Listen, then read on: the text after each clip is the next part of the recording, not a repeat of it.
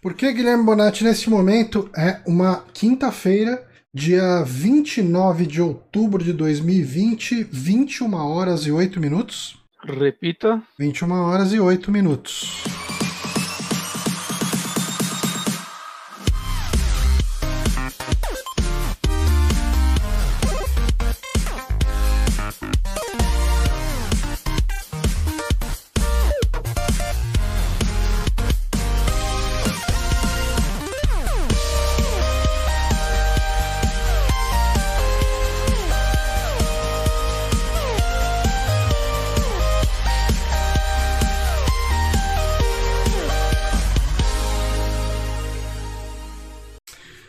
Agora ao vivo, em definitivo. Eu sou Johnny Santos, estou aqui hoje com Guilherme Bonatti. Olá. Estamos também com ele, um assassino serial uh, escapado de algum. Uh, escapado algumas vezes de, de sanatórios, procurado pelo Dr. Loomis. Temos aqui Michael Myers. Ele, ele não fala muito. Acho que. É, o que é. Não, um- sério, é, é, É que na versão do Rob Zombie. pela, pela presença, eu, vou, eu vou ficar com a máscara o máximo que eu puder. Digo, o máximo que eu conseguir, na real, porque é muito, além do claustrofóbico, muito quente. Eu tô passando mal aqui. Não sei se a minha voz sai mais, nasalada que o normal. E também tem essa coisa que eu não quero que ninguém, que ninguém tenha pesadelos também, porque é um negócio meio, né, bizarro, sei lá. Mas eu queria fazer essa homenagem, porque, tipo, eu sou muito obcecado por essa figura, por esse The Shape e, tipo, precisei fazer, fazer isso aqui, desculpe. Ah, eu- eu acho que não, não precisa pedir desculpa por brilhar o programa, assim, pra brilhantar o programa dessa forma. Cara, é- Ah, a sim, máscara sim. do, do, do Michael Myers é, é icônico demais, assim, cara. E temos também Essa ele. máscara tem uma história, tipo, eu comprei ela num, num site de. numa loja de, de fantasias nos Estados Unidos e eu esqueci, tipo, deu mais de ano, o negócio não chegou. Nada, que recebi a cartinha do correio dizendo que tava aqui, aqui próximo. É, eu tinha até esquecido que eu tinha comprado. E, mais de um ano depois chegou. Já faz tempo, eu comprei isso aqui em 2015, se eu não me engano. É, eu mas comprei também o resto, mas só veio a máscara. Eu comprei também. Essa é a melhor forma de comprar coisa de fora, né? Você compra e esquece que comprou quando chega um presente. É, mas eu esqueci durante, assim, foi seis meses de sofrimento. Aí depois eu falei, ah, acabou. Já era, né? deixa Acabou, pra lá. Ah, será se o livro que eu comprei em 2016 ainda tem chance, então? Eu contaria com isso. Era mais livro. é. Talvez chegue a comer o macacão do Michael Myers também. lá. Mas temos ele também aqui, que tá. Ele não tem câmera, mas ele tem um avatar do Michael Myers fazendo a posição do Edinaldo Pereira, que é realmente algo único. Que é o nosso queridíssimo Moonrunner. Olá! Seja bem-vindo, Moonrunner, muito obrigado. Bom, agora apresentando decentemente o Maxon Lima, o Maxon do Mais Que Horror. Ah, agora que É, ele né, está Chega de palhaçada. Cara, ah, pra quem não conhece, o Mais Que Horror é um canal incrível de terror ah, no YouTube. Eu gosto muito da forma que, como ele fala, da forma como ele traz. É, é sempre um lance muito pessoal. E eu vejo que uma das suas influências também é um cara que eu gosto muito de ouvir falando de filme de terror, que é o, o James Rolfe do, do Cinemassacre. Com certeza. Ele, eu gosto do jeito que ele fala e do jeito que você fala, porque é muito pessoal, né? É, é uma coisa muito, eu, eu- assim, eu acho que tem muita informação também no vídeo, mas ela é sempre pontuada com a, a visão pessoal que você tem daqueles filmes. E eu acho que isso agrega muito na forma como o conteúdo é produzido. Eu queria dar os parabéns. Eu, sou- eu- eu gosto muito do seu material. cara. Nossa, que lindo, eu já tô emocionado. Muito obrigado. E muito obrigado pela- pelo convite, né? O Michael Myers também tá feliz, imagino eu. É um cara de poucas palavras, então, mas muito obrigado. Fiquei feliz de saber disso. É, é algo realmente pessoal. O Mask Horror acabou de fazer cinco anos agora, no começo do mês.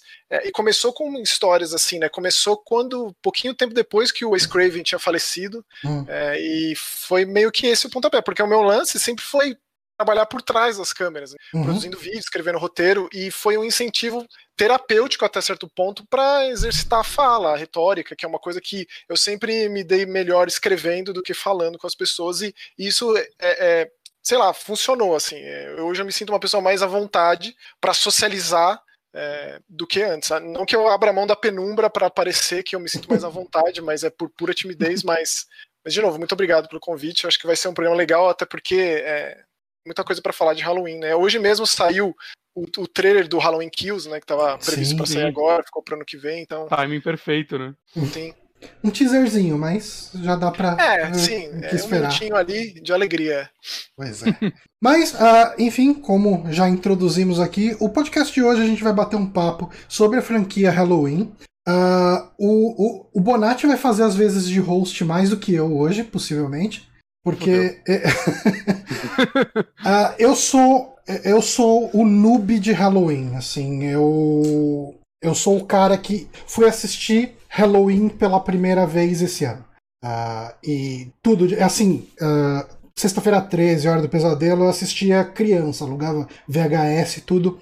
O Michael Myers, ele sempre me assustou num nível que eu não chegava perto, assim. Eu acho, eu, eu, eu acho que como nos anos 80 a gente cresceu com um álbum de figurinha do Fred e do Jason, com, eh, com, com eh, era a gente a gente acabava ficando mais próximo deles e conseguia curtir o filme como um pipocão e se divertir e dar risada, ao mesmo tempo que dava sustos e dava medo, tudo. Mas o, Mike, o Michael Myers ele nunca teve para mim esse lance mais popzão, cultura pop, pipocão, iê, vamos lá, Michael Myers. É, pra mim, ele é um assassino uh, perigoso a ser temido e é, uma, é um psicopata que dá medo. Do, pante do panteão aí dos assassinos slasher, acho que ele é realmente o menos simpático, né? O que mais impõe, assim, um, um certo medo, né? Como diz acho... o Dr. Lomes, ele é, a, é o mal encarnado, ele né? é o mal encarnado. Acho que a máscara ajuda muito também. Eu, eu, acho que a máscara dele é a mais da hora já feita, assim. Por mais simples que ela seja, ela um foi dólar, feita à base do Miguel, um mas dólar, ela é... Um dólar. mas era é... um palhaço, e era, era pra ser aquele, um ator lá, famoso, como ele chama? Esqueci o nome do ator, mas era para ser uma máscara de um palhaço, que também era bem assustador e foi mudado de última hora. Mas você sabe que isso é bem curioso, que particularmente para mim, o que causava esse efeito quando era moleque, é, era o Letterface. Tanto que o Massacre da Serra uhum. Elétrica foi o que eu vi depois. Já, já era adolescente, já era, tinha uns 16 anos. Antes disso eu assisti, eu tive esse álbum de figurinhas, eu tive, eu tive, dei a sorte de ter o, o pôster do Fred, né? Porque vinha um pôster do Jason do Fred. É, e, e, ele que tinha esse impacto. Até mesmo o Pinhead, que tinha aquele pôster muito do mal, assim, na locadora. Uhum é, eu, quando assisti, eu não, não entendi tudo aquilo, né? Toda a simbologia, uhum. todo o lance masoquista, tal, as roupas, aquilo lá para mim foi, foi mais assim é, é, circense do que a própria coisa. Depois que assistindo de novo, que a coisa foi mudando. Mas é interessante isso, porque Michael Myers também sofreu o processo de galhofa, né? No, se a gente pega e considera Halloween 4, 5, 6, aquele miolo putrefo assim da, da Mas assim, de forma geral, assim, ele não foi nunca tão popular uhum. quanto o Fred e o Jason. A gente coloca Sim. eles lado a lado, assim, chega na sua avó e pergunta quem que é esse, quem que é esse, talvez ela Sim. diga quem é o Fred, né? Não, e até é engraçado, né? Que aí agora saiu o Halloween 2018, ele foi o slasher mais bem sucedido, né? Em. em é, caramba, em. Estreia. É, bilheteria de estreia. Bilheteria, caramba. Bilheteria maior bilheteria de um slasher, né? E eu, eu não esperava isso de um Halloween novo, saca? Ainda mais quando, sei lá, poucos anos antes, poucos anos antes. Quando foi o remake de Sexta-feira 13? 2013? 10, a gente, a gente tá. 10? A gente tá. É, acho que 9, na real. A gente tá mais de 10 anos sem o Jason. Caramba. Tem que vir o LeBron James aí resolver essa pataquada na, na justiça da, da franquia Sexta-feira 13. Mas uh... fazia tempo, e também foi um sucesso. O remake do, o remake do uhum. Evil Dead foi sucesso, Sexta-feira 13 do Hora do Pesadelo nem tanto. Mas quando o Michael Bay botou as mãos ali nas franquias, a maldita Platinum Dunes, e começou a lançar filme um atrás do outro, começou a dar muito certo. O próprio remake do Massacre Elétrica foi sucesso, né? Mas não uhum. esse estadalhaço. O estadalhaço foi tão grande que o próprio Robert Englund cogitou interpretar mais uma vez o Fred. Caramba. Então, assim, que o alvoroço foi tão gigante que na época, 2018, ele, ele deu esse. Tipo, foi só, né? Ah, quem sabe, né?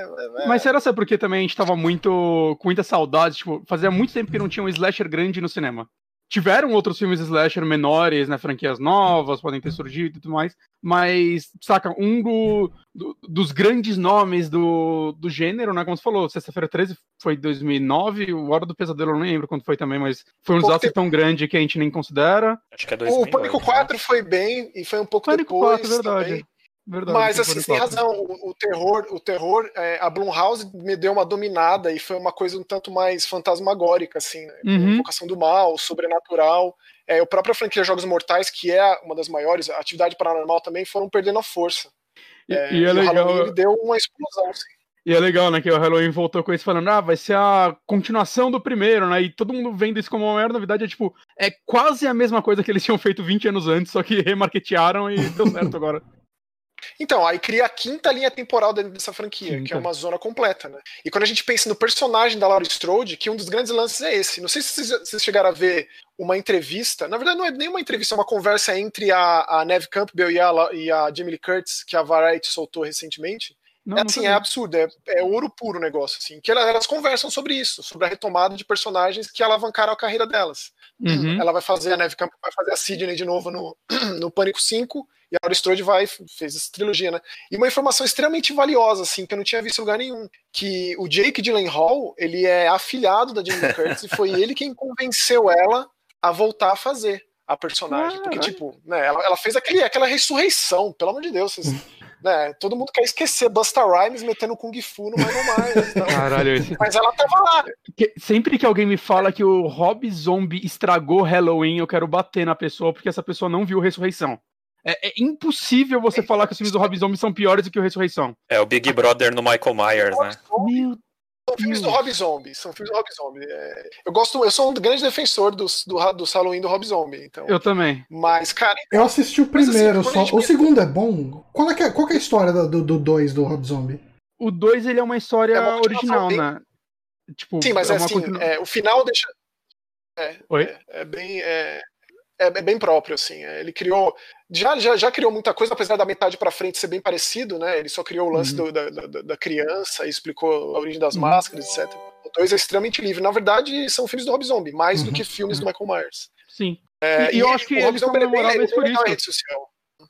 Eu acho que eles são memoráveis por isso, que você pega toda aquela onda de remakes que teve do, do Michael Bay, produzidos por ele, Cara, raramente eu nem sei o nome dos diretores. Assim, eu sei que, sei lá, o do Massacre da Serra Elétrica também fez o Sexta-feira 13, mas eu não sei quem é a galera, porque os filmes são têm todos a mesma cara. Mas vocês gostam de algum do Michael Bay?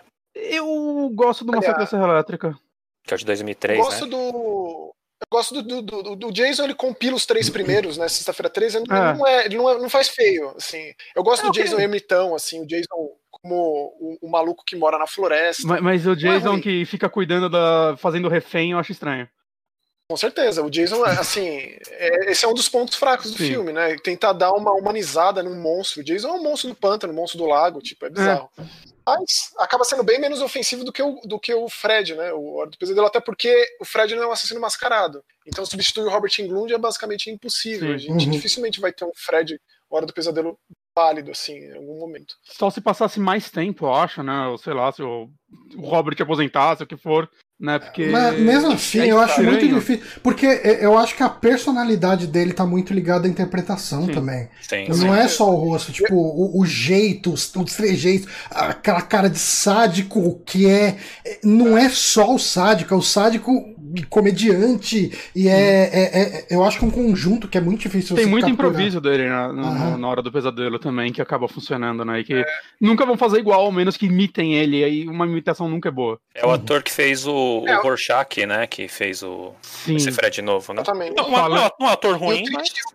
Não, mas o triste é que tudo que é licenciado do Fred com esse, com esse visual. Sim. O Fred no Mortal Kombat, o Fred no Dead by Daylight, ah, os maneirismos meio bestas, né? Aquela, aquele visual tosco do. Que ah, é mais real, porque né, queimadura, blá blá blá. Não tem o nariz.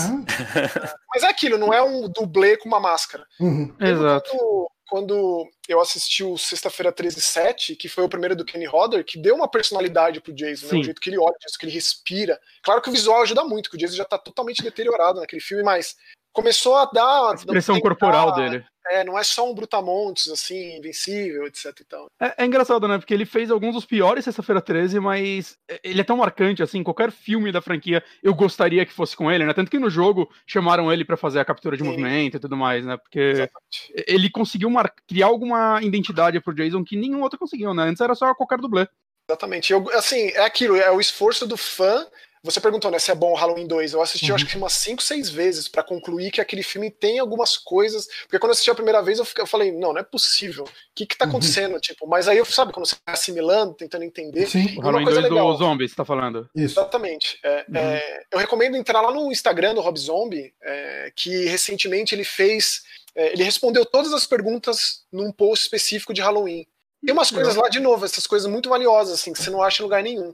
É, eu recomendo, caso você seja fã tanto do filme 1 quanto do 2, ele fez uns posts específicos, tem tipo mais de 200 perguntas que ele se prontificou a responder todas elas. E uma das que eu mais gostei, É claro que sempre tem essa, ah, o John Carpenter não gosta do seu filme. Aí ele só, né?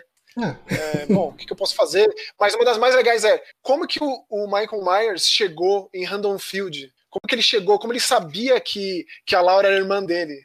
Resposta perfeita, assim, que é tipo instinto animal, alguma coisa que diz uhum. respeito a essa força do mal que o John Carpenter queria vender no, no, no The Shape, Sim. né? No, no filme original. É, o, e ele não dirige, né? Faz mais sentido ainda. O Halloween do, do Rob Zombie, ele meio que ele reconta a história do 1, Uh, mas ele leva em consideração o 2 como extremamente canônico, né? Toda a questão da Sim. irmã e tudo. Mas, mas eu é. acho que o Rob Zombie ele tem uma cena no 2 que eu acho que, é, que a galera deveria comentar mais, que eu gosto muito, que é quando ele faz uma coisa que nenhum outro filme fez, que é a reação da Laurie a ela descobrir que o Mike Myers é o irmão dela. Eu acho que é uma cena tão forte, tão legal, que é, eu acho triste que ninguém valoriza ela, saca? E nenhum outro filme fez algo parecido. E não só isso, mas a, a, relação dela com a amiga dela, que inclusive é a Danielle Harris, né? Que é a sobrinha Sim. do Michael Myers no Halloween é, 4, 5 e tal. Eu achei uhum. demais isso. E tem também o Brad Dourif lá como xerife, o pai dela, Sim. que é ninguém menos que o Chuck. Então, o Rob Zombie tem esse cuidado com o elenco, né? E aí a gente acaba curtindo por causa disso. E,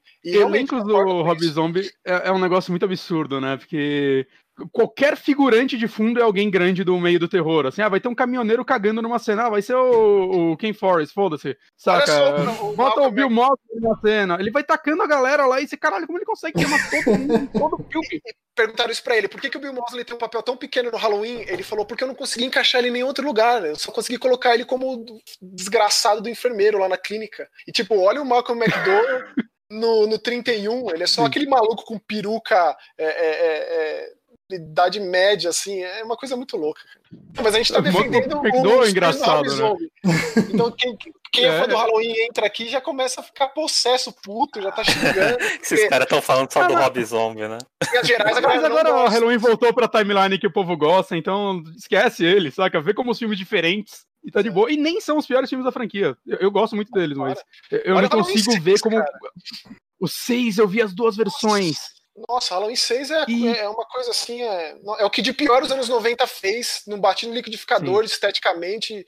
É, Halloween 6 ainda tem um maluco lá, né? O Paul Rudd ainda, que é difícil, cara. Eu, eu é gosto muito do final original, original, do final do cinema do Halloween 6, que é tipo, ah, o filme que vai acabar como é que era de uma vez. O que ele vai fazer? Eles já explodiram ele, já fizeram um inferno com ele. O Paul Rudd dá uma surra nele com um pedaço de surra ferro. De... E... Surra de pau, de, de é isso. Ué, isso com uma edição. Ou são as pedrinhas, né? É, o outro é umas pedrinhas. Na verdade, ele não vence, né? Que aí o Mike Myers ele vira o Homem de Preto no final e não faz sentido nenhum. Ele, quando o Loomis chega, não é o Mike Myers que tá deitado no chão, aí corta pro, pro cara lá de chapéu e é o Mike Myers e foda-se. Nunca vai ter uma continuação viação cometa em Randall Field, eu nunca esqueço essa cena. por, por, sinal, assim, Halloween tem uma timeline tão cagada e tão foda-se que eu acharia lindo se, tipo, depois dessa trilogia que tá saindo agora, eles fizessem Halloween 7 e continuasse o 6 e foda-se.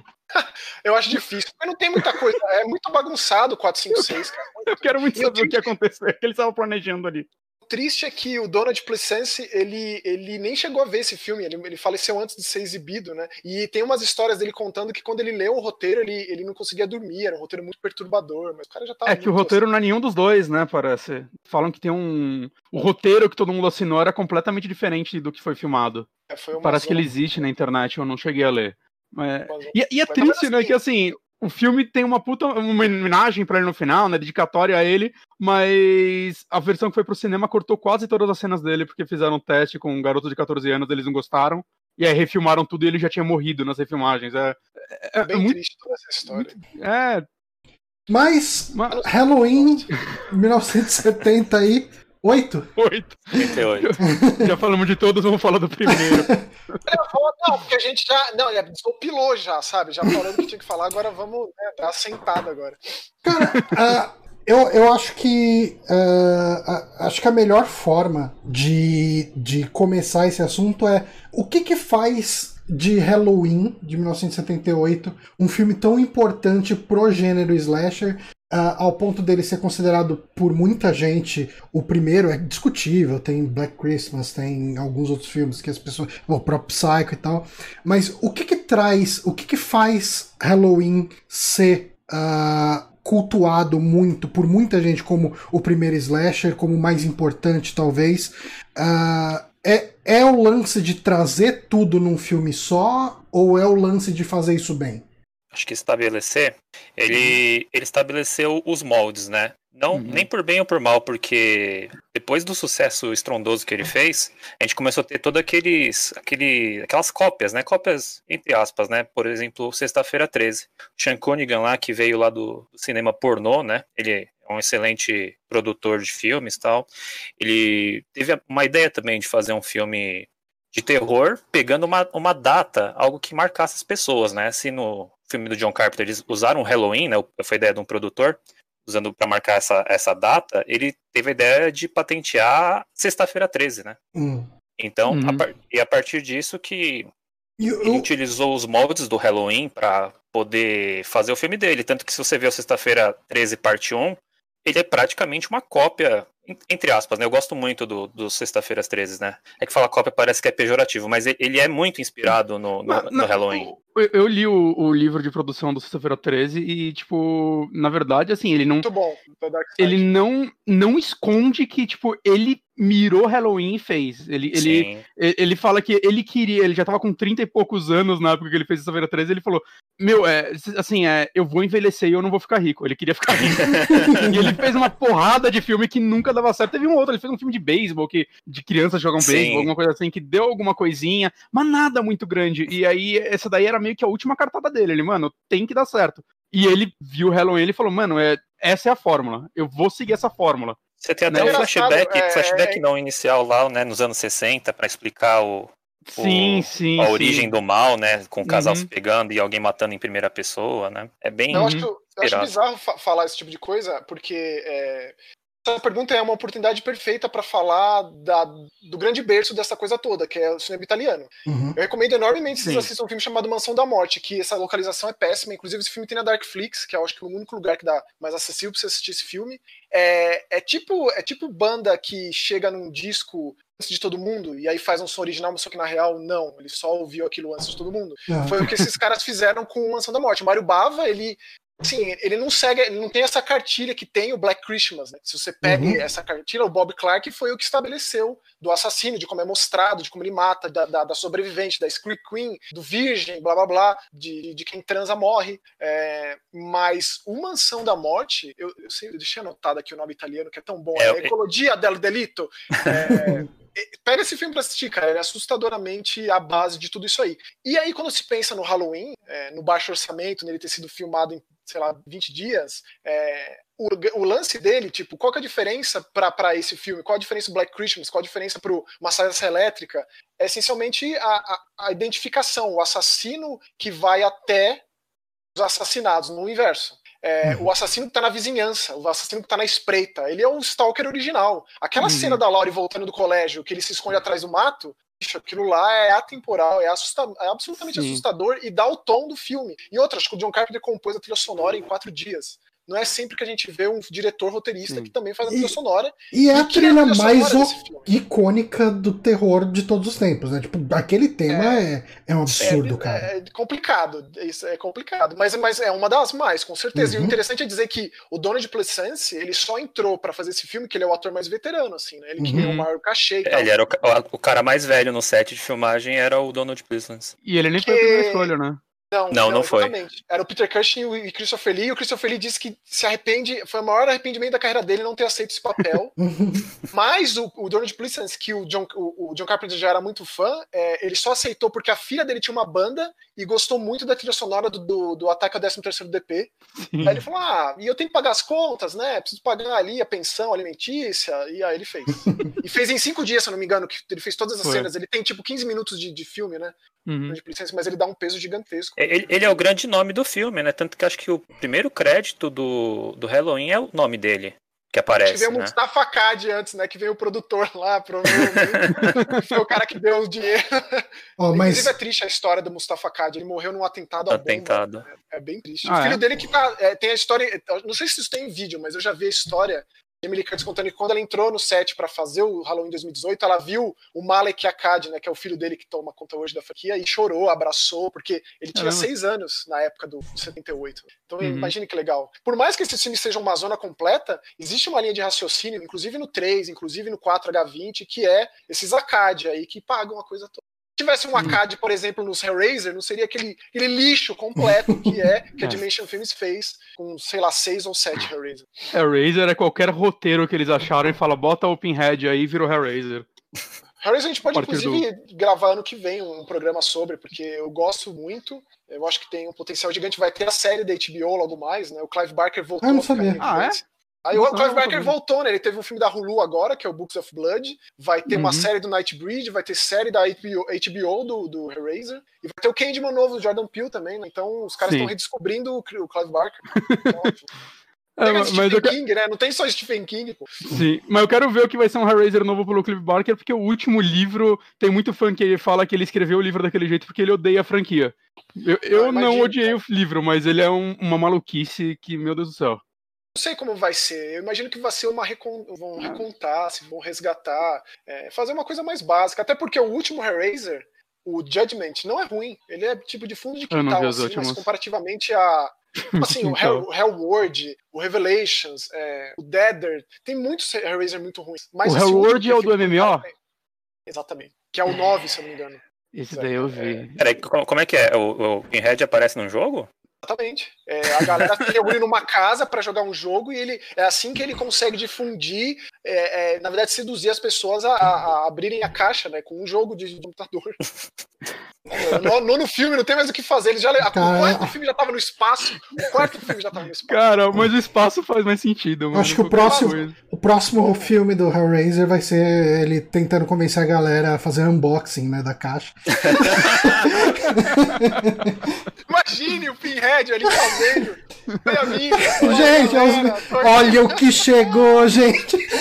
Como que abre isso aqui? Esse mimo. Infernal, infernal. Ai, Deus. É... Mas, mas o Johnny ele comentou também da trilha sonora e, e até da, da, das próprias influências pro, pro Halloween, né? Você citou o Black Christmas, eu achei interessante que eu, eu vi que uma, um dos embriões de Halloween veio de uma conversa do John Carpenter com o, o, é o Bob Clark, né? Que é o diretor do. Diretor de Porks, o cara é do de Porks. Porks.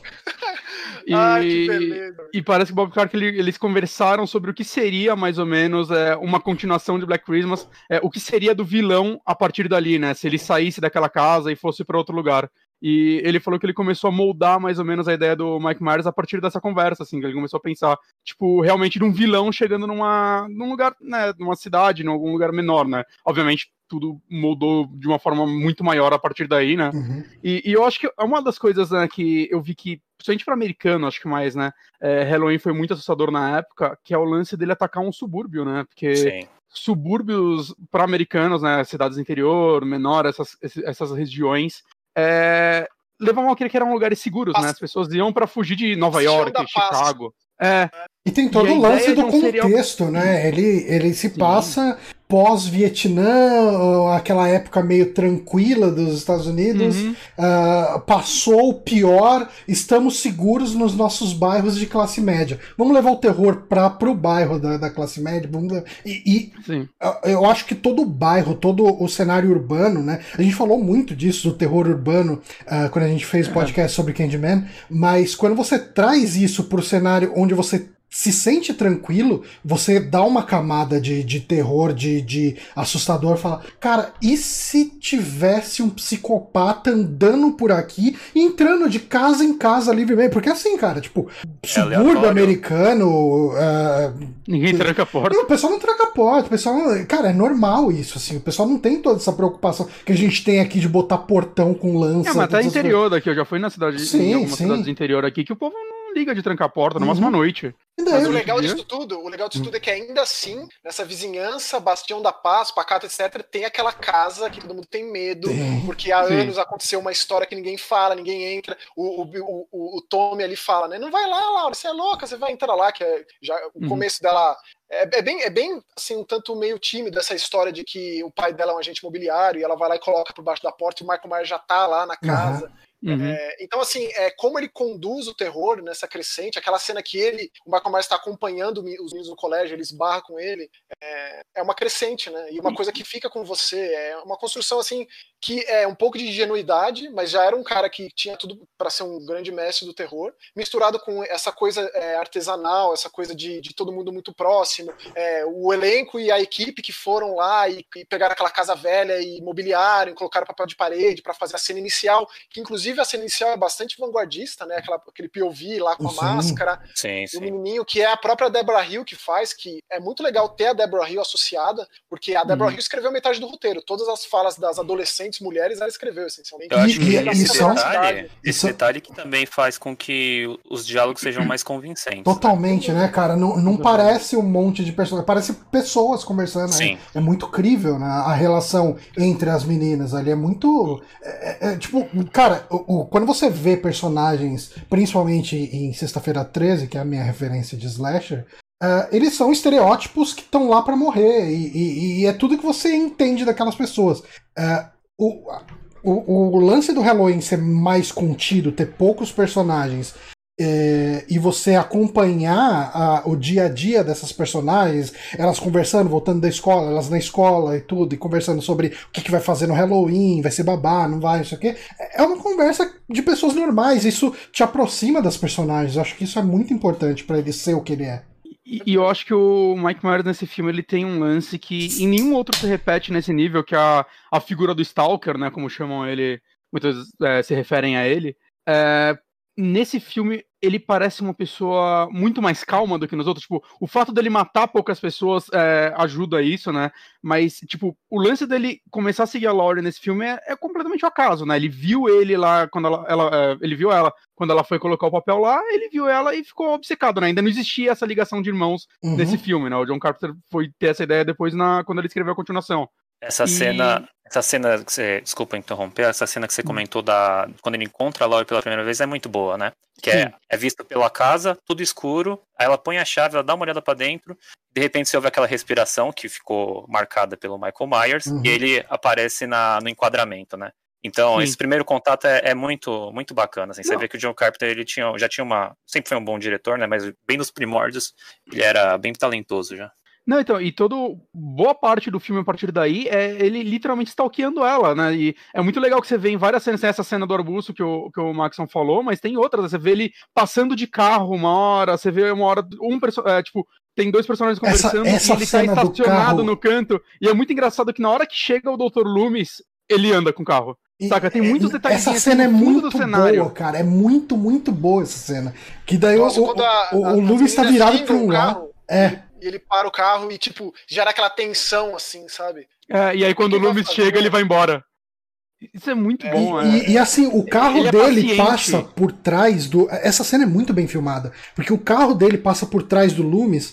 Assim, quando o Loomis está olhando para a esquerda, o carro tá à direita. Quando o Loomis vira para a esquerda, o carro vira, passa para a direita da tela. Sabe? Tipo, é, é exatamente uma cena montada para não encontrar os olhares e o carro vai passando por trás do. É muito Sim. boa essa cena, é incrível. É cara. muito, muito boa. Uhum. A, a, gente até perdoa tipo, o furo esse... de como ele aprendeu a dirigir nesses momentos. Que é tão bem feito feito foda-se. É, então, mas ainda isso tá no roteiro, isso que eu gosto, porque ele fala com o diretor da Sim. clínica lá. Né? Uhum. É, e aí, quem, quem que ensinou ele a dirigir? Porque como ele pode estar tão longe assim, quem que ensinou? Uhum. Acho que estavam dando aulas de direção aqui nessa clínica, não sei o que. E, e essa dúvida.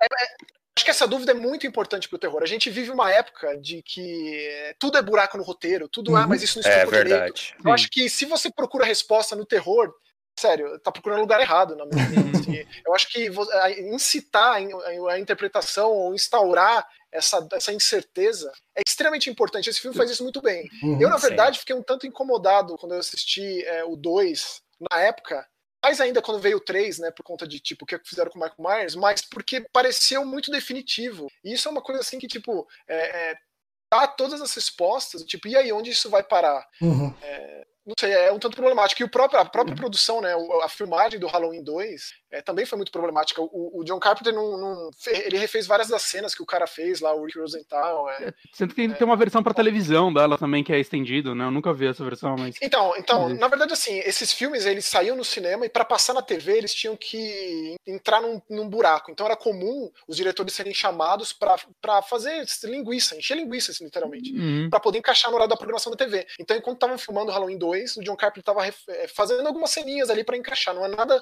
nada tipo Alien 3, assim, não é nada tipo okay. é, Exorcista 3, que muda o filme, sabe? Corte uhum. do diretor, corte do produtor, etc. E... Mas era comum. É, e o Halloween 2 o... passou por isso também. E o Halloween 2 eu vi que o John Carpenter ele só escreveu, porque assim, né? Ele saiu um bom tempo depois do 1. E... 80, 81, não é? 81, é, três é. anos depois, né? E foi quando, tipo, né, Sexta-feira 13 estourou, aí começou tudo a querer ter continuação, meio que queriam que ele fizesse, ele falou, cara, eu não vou fazer isso, porque eu não pensei, tipo, no filme para ter uma continuação, uma história fechada. E os caras falaram, beleza, então a gente vai fazer sem você e você não vai ganhar nada. Ele falou, peraí, calma aí, eu queria o personagem. então eles chegaram no acordo que se ele fizesse o Halloween 2, ou pelo menos escrevesse o roteiro, ele ia. Os nomes, o nome dele ia ser mais associado à franquia, ele ia ganhar royalties pra todos os filmes que viessem depois. Ele falou, porra, foda-se, né? Eu fiz o. Eu criei esse personagem, é justo eu ganhar meu dinheiro pelos outros filmes. E eu também é, acho. É, é, um caso semelhante ao que aconteceu com o Scraven no Hora do Pesadelo 3, né? E ah, ele, é? ele, retornou, escreve, ajudou a escrever e é um baita do filme depois daquele fiasco que foi Sim. A Vingança de Fred no 2. Né? E uhum. é de, deve ser muito difícil para esses criadores. Eu acho que pro John Carpenter nem tanto, porque ele consegue, pelo menos nas entrevistas que ele dá, né? Ele é um cara muito verborrágico, ele tem um monte de entrevista aí. É, ele diz que ele nunca quis fazer continuação, ele não gosta mesmo, o lance dele é fazer um filme novo e tal. É, então eu acho que ele não sofreu muito de ver o personagem dele sendo destruído, como o Ace Craven sofreu de ver o personagem dele ser destruído. Tanto que ele voltou no, no Hora do Pesadelo 6, né? O Novo Pesadelo, que eu acho assim uma obra de arte. Sete. Desculpa, isso. É o, o 6 é a morte de é Fred. filha, pode crer. E aí ele tentou é. dar uma. fazer o Fred ser assustador de novo, né? Não ser aquele, aquele palhaço super, super, super herói, bruxa é, verde, mágico de Oz e tudo mais que o Fred virou. É, então eu acho que foi uma coisa mais sofrida. Ele também não, tem, não conseguiu encaixar nenhum sucesso, né? Ao contrário do John Carpenter, que ele fez grandes filmes. Né? O Enigma de Outro Mundo não foi muito bem recebido na época, mas a longo prazo, o Fogo de Nova York foi muito bem. É. Eu acho que a carreira do John Carpenter dá para colocar no paralelo com relação à, à, conexão com o personagem, Fred. Ela é mais consistente, eu acho, no geral. Entre ele e o Wes Craven? Eu acho. Eu acho que o John Carpenter ele fez o Wes Craven, é claro, depois ele se reinventou de novo com Pânico e explodiu de novo, mas ele teve um período assim que é, são filmes, tem muitos filmes cult né, né, que ele fez, né, mas que é aquele Pântano, pô. Ele fez o do Pântano. Não, é triste, o John Carpenter ele fez o Shocker, é, a criatura atrás das paredes que é um filme legal, é... Mas eu Sim. acho que o John Carpenter ele, ele, foi mais assertivo lá. E ele, ele foi mais diversificado também. O, uhum. o, o ah, ele fez comédia, ele fez uma porrada de coisa. Sim. É, Aventureiros do Bairro Proibido, e... pô, os mais clássicos. Eles vivem. E tem o lance que você. Eles vivem é maravilhoso. E tem o lance que você comentou, né, de eles irem acabando com o terror do Mike Myers, o terror, o mistério do Mike Myers no decorrer da, da franquia, né? O 2 já entregou muita coisa, depois, né, vão colocar aí os, os Tron lá, a, o culto e os caralho. Isso é engraçado que isso meio que aconteceu com toda a franquia, né? Porque, tipo, vamos acabar com o Halloween no 6. Ah, tá, agora vai ser um culto, você vai matar ele com umas pedrinhas, é, vão acabar com sexta-feira 13. Agora tem a, os negócios do Maldição Voorhees, ele é um parasita que entra de corpo em corpo. Vamos acabar com a hora do pesadelo. agora tem a filha e a. Cara, ele, ele, o último filme eles sempre tentam pirar de uma forma estúpida. Que, tipo, é, contar assim, uma história que ninguém quer ouvir. Fazer, né? É, Mas assim, mata. por exemplo, eu, eu, eu recentemente gravei um, um, podcast com uma galera e um, um, dos participantes ele tinha, ele assistiu a Hora do Pesadelo 6 no cinema. É, eu tenho uma, assim, é pouca coisa que eu gosto nesse filme. Eu gosto do fato da, da Rachel Starlight ter dirigido, que é uma, uma mulher que está envolvida com a série há muito tempo e finalmente ela ganhou a chancela da direção e tal. Mas o cara me contou como foi a experiência de assistir esse filme no 3D. E tem determinado momento óculos, da né? história né? que você coloca o óculos junto com a personagem, porque é assim que ela enfrenta, assim que ela consegue derrotar uhum, o Fred uhum. nos sonhos. Eu nunca tinha pensado por esse lado. E assim, foi incrível. Tipo, eu tive a oportunidade de assistir Avatar no cinema 3D. Assim, uhum. Foi uma experiência única, apesar de ser um filme bem medíocre. Sim. É, uma pessoa hoje que assiste Avatar é X, é qualquer coisa. Então eu, eu me uhum. senti meio que nessa situação. Mas, por exemplo, eu não tenho absolutamente nada para defender do Hora do Pesadelo é, é, é Sexta-feira 13, parte 9.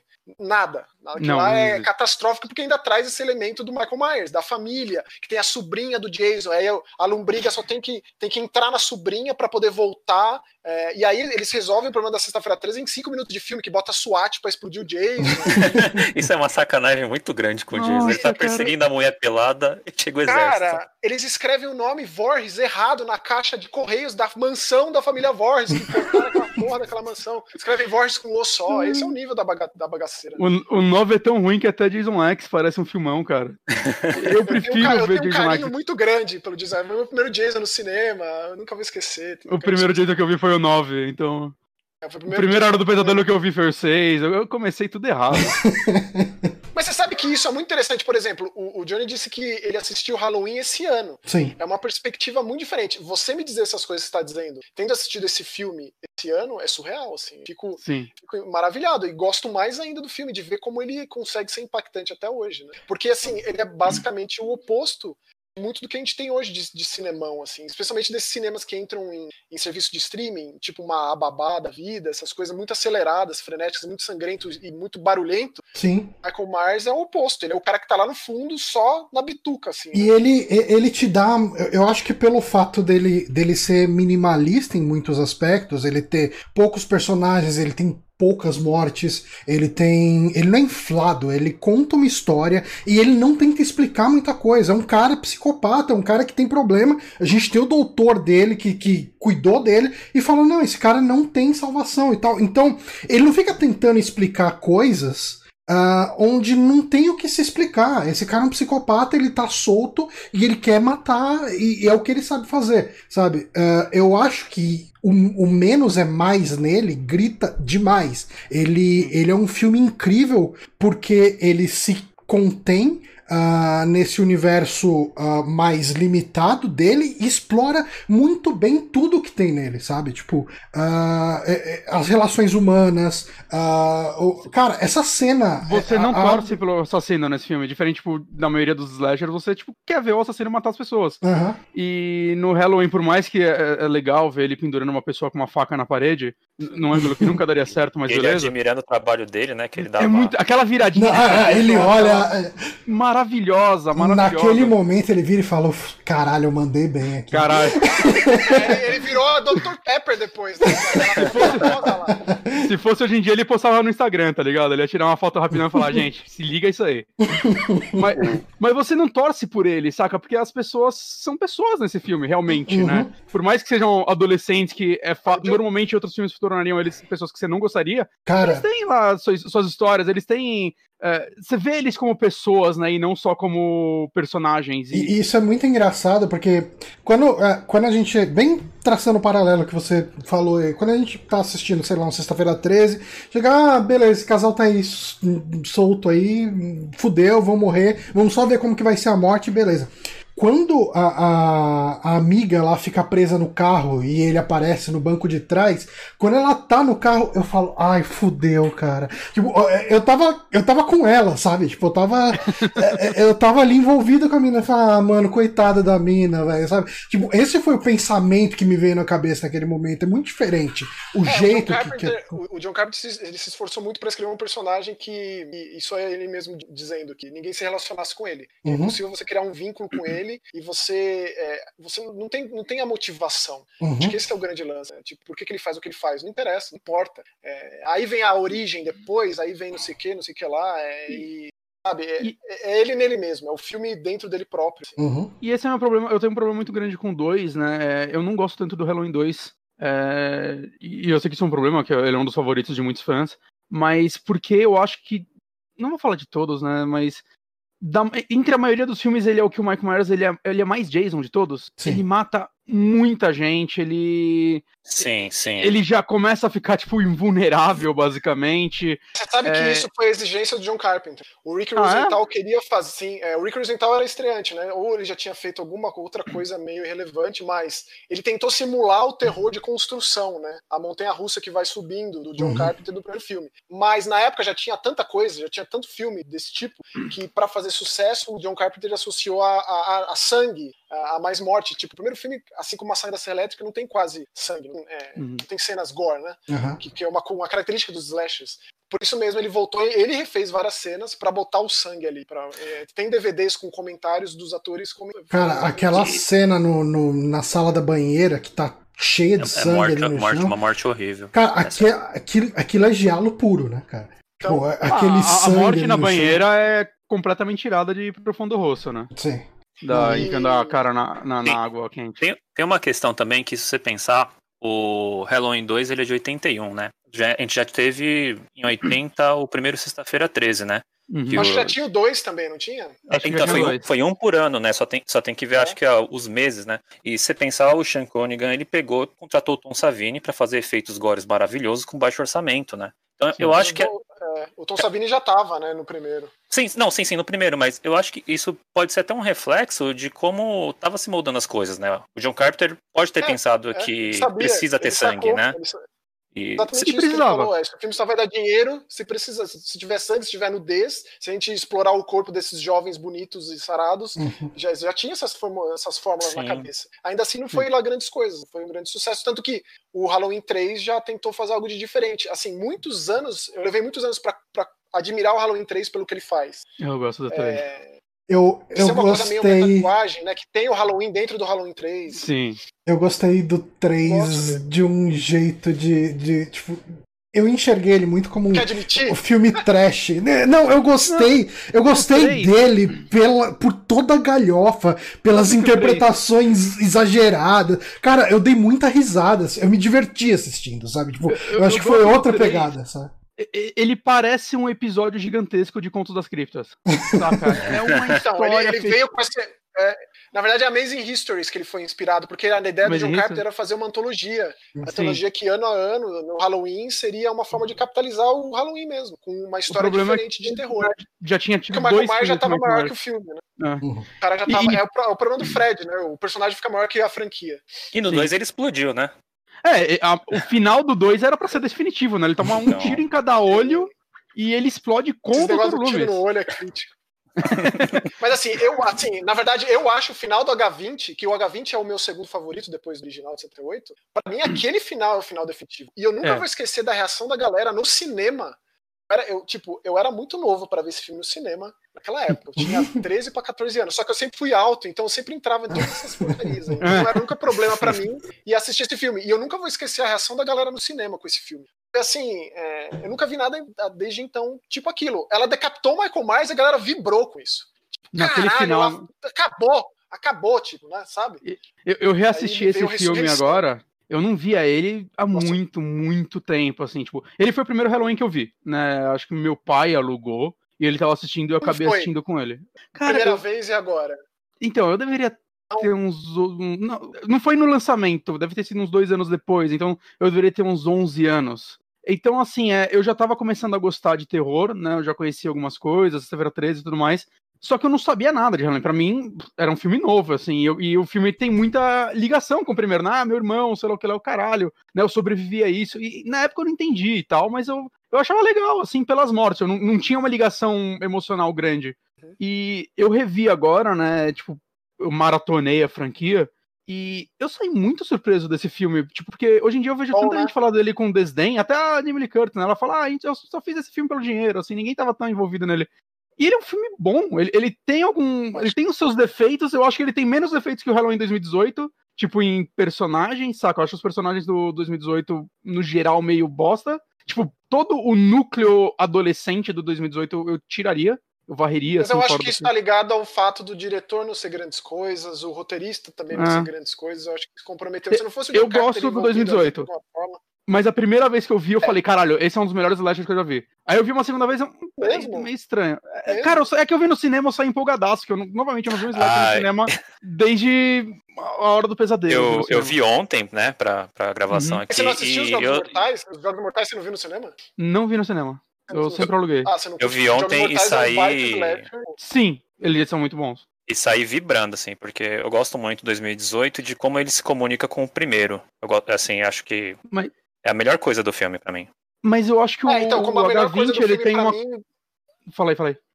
A melhor coisa do H20 é justamente como se comunica com o 2, porque qual que é a grande diferença Sim. entre. E por que que cria a quinta linha temporal franquia, enquanto o H20 seria a terceira é a terceira, né? Porque o Ressurreição continua o Halloween 2. Não, o, o H20. O Ressurreição, Isso. ele foi feito para estragar o 20. É, é, esse foi o motivo dele ter sido feito. Mas ainda assim, quando a gente para e pensa no terror como exercício temporal ali, como crítica social do seu tempo e como abraçar o datado, que é uma coisa que eu gosto muito do terror, ele foi um, um representante da, da explosão da cultura dos reality shows, querendo ou não. Mas é, você não tem impressão que ele. Que, que rolou um Hellraiser nele, que é tipo, eles tinham um roteiro de um slasher num reality show e alguém virou e falou: Aí, faz Halloween em cima disso? Sei que sim, mas ainda assim tinha a ideia não. da casa dos Myers, né? Eles não vão colocar o Pinhead numa sessão de acupuntura, como esse do, do, do é, De qualquer forma, quando a gente para e pensa nas duas Jamie Lee Curtis, sim. a Jamie Lee Curtis do H20, que ela foi, mudou de, de, estado, mudou de nome, virou reitora do colégio. Sentido. Inclusive, uma coisa muito interessante: a Jamie Lee Curtis ela é filha da Janet, Jenny Lee, que é a uhum. clássica loira do, do, do, do psicose do Hitchcock. E ela, e ela e foi uma das, um dos porquês do John Carpenter ter pego ela, ter ido atrás dela. Né? Ela estava fazendo uma uhum. série de TV em 78. E a Janet Lee faz uma. Ela tem um papel no Halloween H20, né? Ela é como se fosse a secretária dela. E ela dirige uhum. um carro que é o mesmo carro que ela dirige no Halloween do, do Hitchcock. Então esse tipo de coisa é muito rico. Isso é muito porque é o mesmo roteirista do lance... Pânico também, né? Ele tem que ter muita referência é sempre que puder. É. Com certeza, o Steve Miner era diretor dos melhores Sexta-feira 13. Então, uhum. essas coisas conversam. O H20 não é bom à toa. E aí, qual é a grande diferença? A, a, essa, essa Laura Strode, ela, ela viu o Michael Myers morto. Então ela conseguiu construir a vida dela, conseguiu ter um filho, tá tentando um novo relacionamento. Mas ainda sim. nunca acharam um corpo, a... então ela sempre tá cabreira, né? Ela mudou de nome ainda. Mas fugiu. ainda assim ela, ela, não é a paranoica do 2018. Uhum. É legal essas duas linhas temporais. São duas Laura Strode muito interessantes. Aquela Eu lá, gosto das duas. Elas ela... são as melhores coisas dos dois filmes. Também. Com certeza, com certeza absoluta. Uhum. Eu ainda gosto do fato do, do, do, do, visual do Michael Myers no H20, apesar dele não ter as avarias, né? Que é uma coisa eu que eu gosto do Jason, muito. por exemplo. Mostra muitos olhos. Ele não carrega então, mas que, que olho? Eu tinha que mostrar uma, uma carne viva, um negócio destruído, tipo, pra é fazer aquela cena dele se encarando na porta, né? uhum. né? É uma cena icônica, mas o Michael Myers não tem olho. então, tipo, o Jason ele carrega mais as avarias de, de cada filme. Sim. É, citar o machado na cabeça tal. É, o Michael Myers ignorou. Se foi é um dos grandes problemas para mim no H20. Porém, o, o 2018 ele teve esse cuidado mesmo de fazer, de fato, é, pegou o olho cego traduzir como é que é, é, tanto tempo depois, como que estão esses personagens. Mas aí Mas... traz a neta da Laura Strode, traz a filha, é, é, que são talvez personagens precisar de mais tempo pra gente, né, criar algum tipo de vínculo. Eles Mas quiseram sabe... que fosse uma atriz desconhecida, a, a, a, neta da Laura Strode, ela é uma atriz que é o primeiro papel dela, isso aí foi okay. escolha da, do, da equipe. É, mas assim, sei lá. Acho que não é difícil, não entrega muito bem. Assim, é um papel Mas sabe pesado. o que eu gosto muito no 20?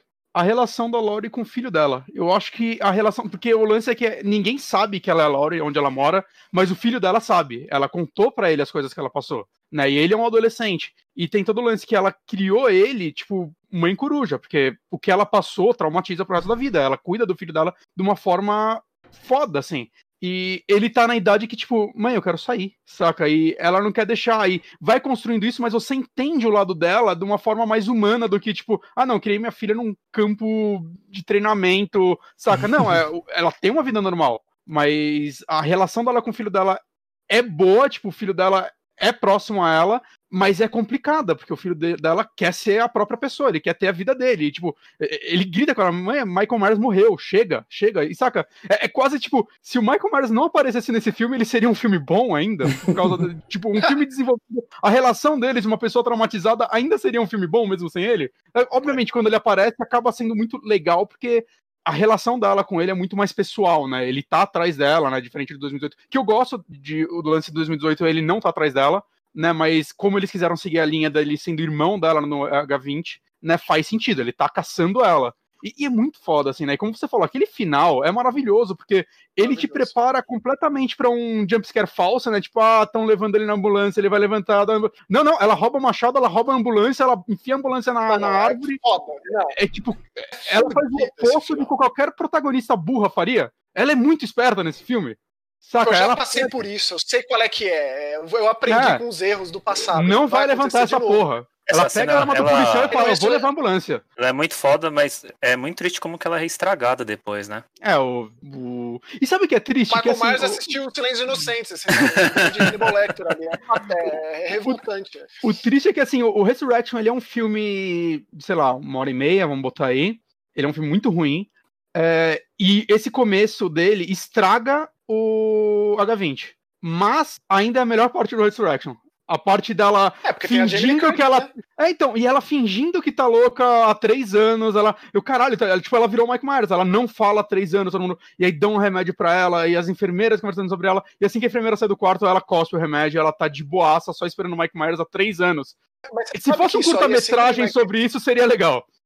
Isso aí é sempre gatilho para algumas histórias. Tem a história do, do, quadrinho, acho que são três quadrinhos do, do Halloween que a, a, a, Laura Strode assume o papel do Michael. Ela veste é a máscara e ela passa a ser assassina. É. Como eles é tentaram fazer com Sexta-feira 13, parte 5, né? É legal, é bem legal, sim. É que ela vira uma máquina de matar. Dá a impressão de que é, a partir do momento que você veste o fardo, veste a, o manto, você vira uma entidade, essencialmente. Uhum. Mas é interessante. O Sexta-feira 13 5 tentou fazer isso também, né? Transformar o Tommy no Jason. Não é o Jason naquele filme, mas uhum. o Halloween 4. Até que certo ponto interessante. O Halloween no final 4 do Halloween é... 4 flerta com isso. Apesar do 5 levar em consideração, né? Falar que é uma paranoia dela, algo do tipo, não lembro qual era a justificativa que eles davam, mas não é que não aconteceu, né? Só não, não aconteceu o que todo mundo esperava durante o ano que esperou sair o 5. Essa coisa do, do, protagonista ser alvejado é sempre crítico de lidar, né? Porque é uma forma muito fácil de acabar e é uma forma muito, uma forma muito fácil de começar um próximo também. Tipo, uhum é para dizer que o Michael Myers já passou por tudo, assim, do que é possível, até a entidade, até a hum. constelação, até o bebê, a marca, o culto, o controle da, da, da entidade, da, tudo, assim, que você possa imaginar. A, a, a parada só Agora, que a galera a tem que aprender. A parada que a galera tem que aprender é só, tipo, cara, para de querer mudar ele de, de lugar. Que é sempre que ele tá preso e vão mudar ele de lugar, ele escapa, assim, tipo. E vão tá mudar na, na, noite do Halloween, né? Pra, o cara tá há 40 anos preso. Ele já tem 60 e poucos anos. Eh, saca? Deixa ele lá até ele morrer, foda-se. Pra que você vai transferir esse cara? Ah, isso que você falou uma coisa interessante, porque o filme original, que ia ser o Babysitter Murder, né? Uhum, não ia ser uhum. só se passar só numa noite, não ia ser também de Halloween, Sim. e aí por conta do orçamento eles foram enxugando o filme, e aí foi a melhor ideia, que o filme se passa, tirando aquele começo, né? O começo, a introdução do Michael, do Michael criança, e o lance do sanatório, ele se passa só no intervalo de uma noite, e se não me engano, nenhum filme também vai além disso. Tem um filme que tem o começo do dia primeiro, mas uhum. o lance é a noite do dia 31 mesmo. Assim, é, não tem como justificar. Mas ainda assim, é, né, ainda é, é, o que liga, é o fio da meada, e é o norte dessa galhofa toda. É, beleza, é uma reclamação tonta, né? Porque, tipo, ah, se o, se o Halloween de 2018 eles estivessem mudando ele em março, não ia fazer sentido nenhum mesmo. É, é porque é como se sexta-feira 13 fizesse algum sentido pro Jason, né? Como se fosse, é. fizesse alguma diferença pro Jason sexta-feira 13. no fim, a gente nunca se atém a esse, esses aspectos, né? Não. Por exemplo, sexta-feira 13 de, o de Nova York, o Crystal Lake vira um rio que vai até Nova York. Caralho. Caralho. o Jason, Jason takes Manhattan, Jason takes a fucking boat.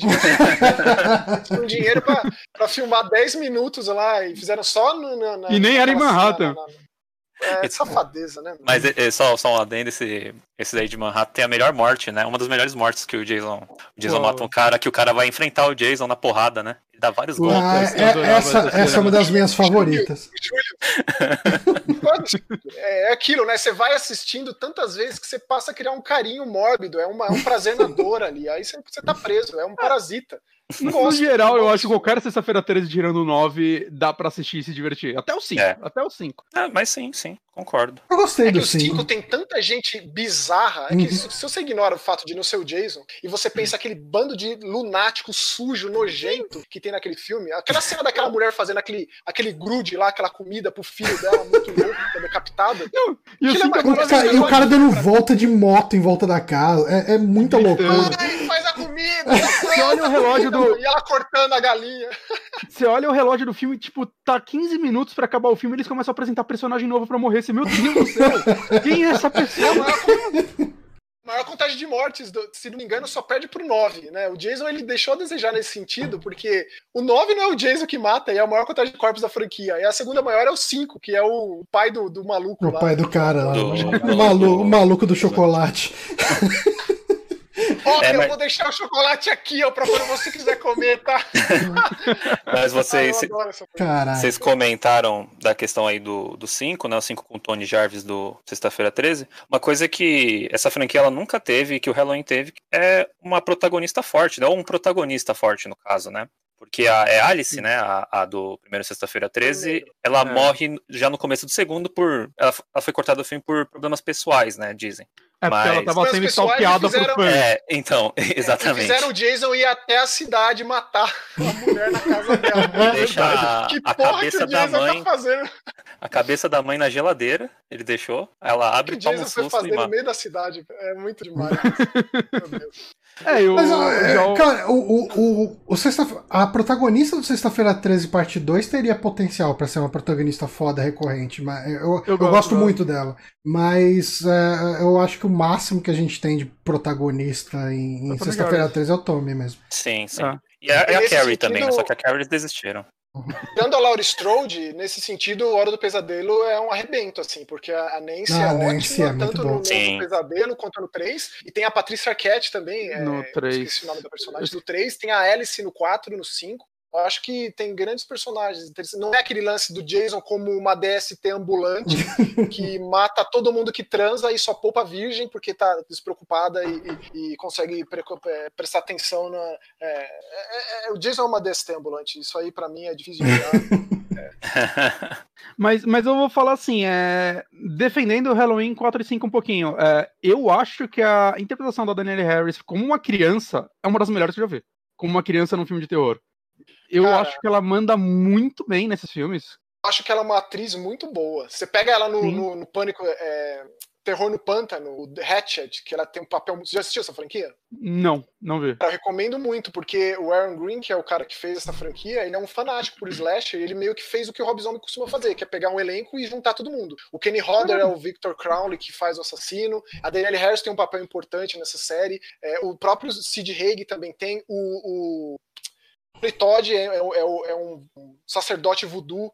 Excelente essa franquia, cara. Eu recomendo muito que você vá atrás. Legal. São quatro filmes até o momento, assim. E a Danielle Uhum. Harris tá muito bem. Nesse, assim como eu também acho que ela tá muito bem no, nos filmes do Rob Zombie, especialmente no 2. Era um dos grandes motivos do 2 fazer, fazer funcionar por conta da, dela com a Laurie, com a atriz da Laurie.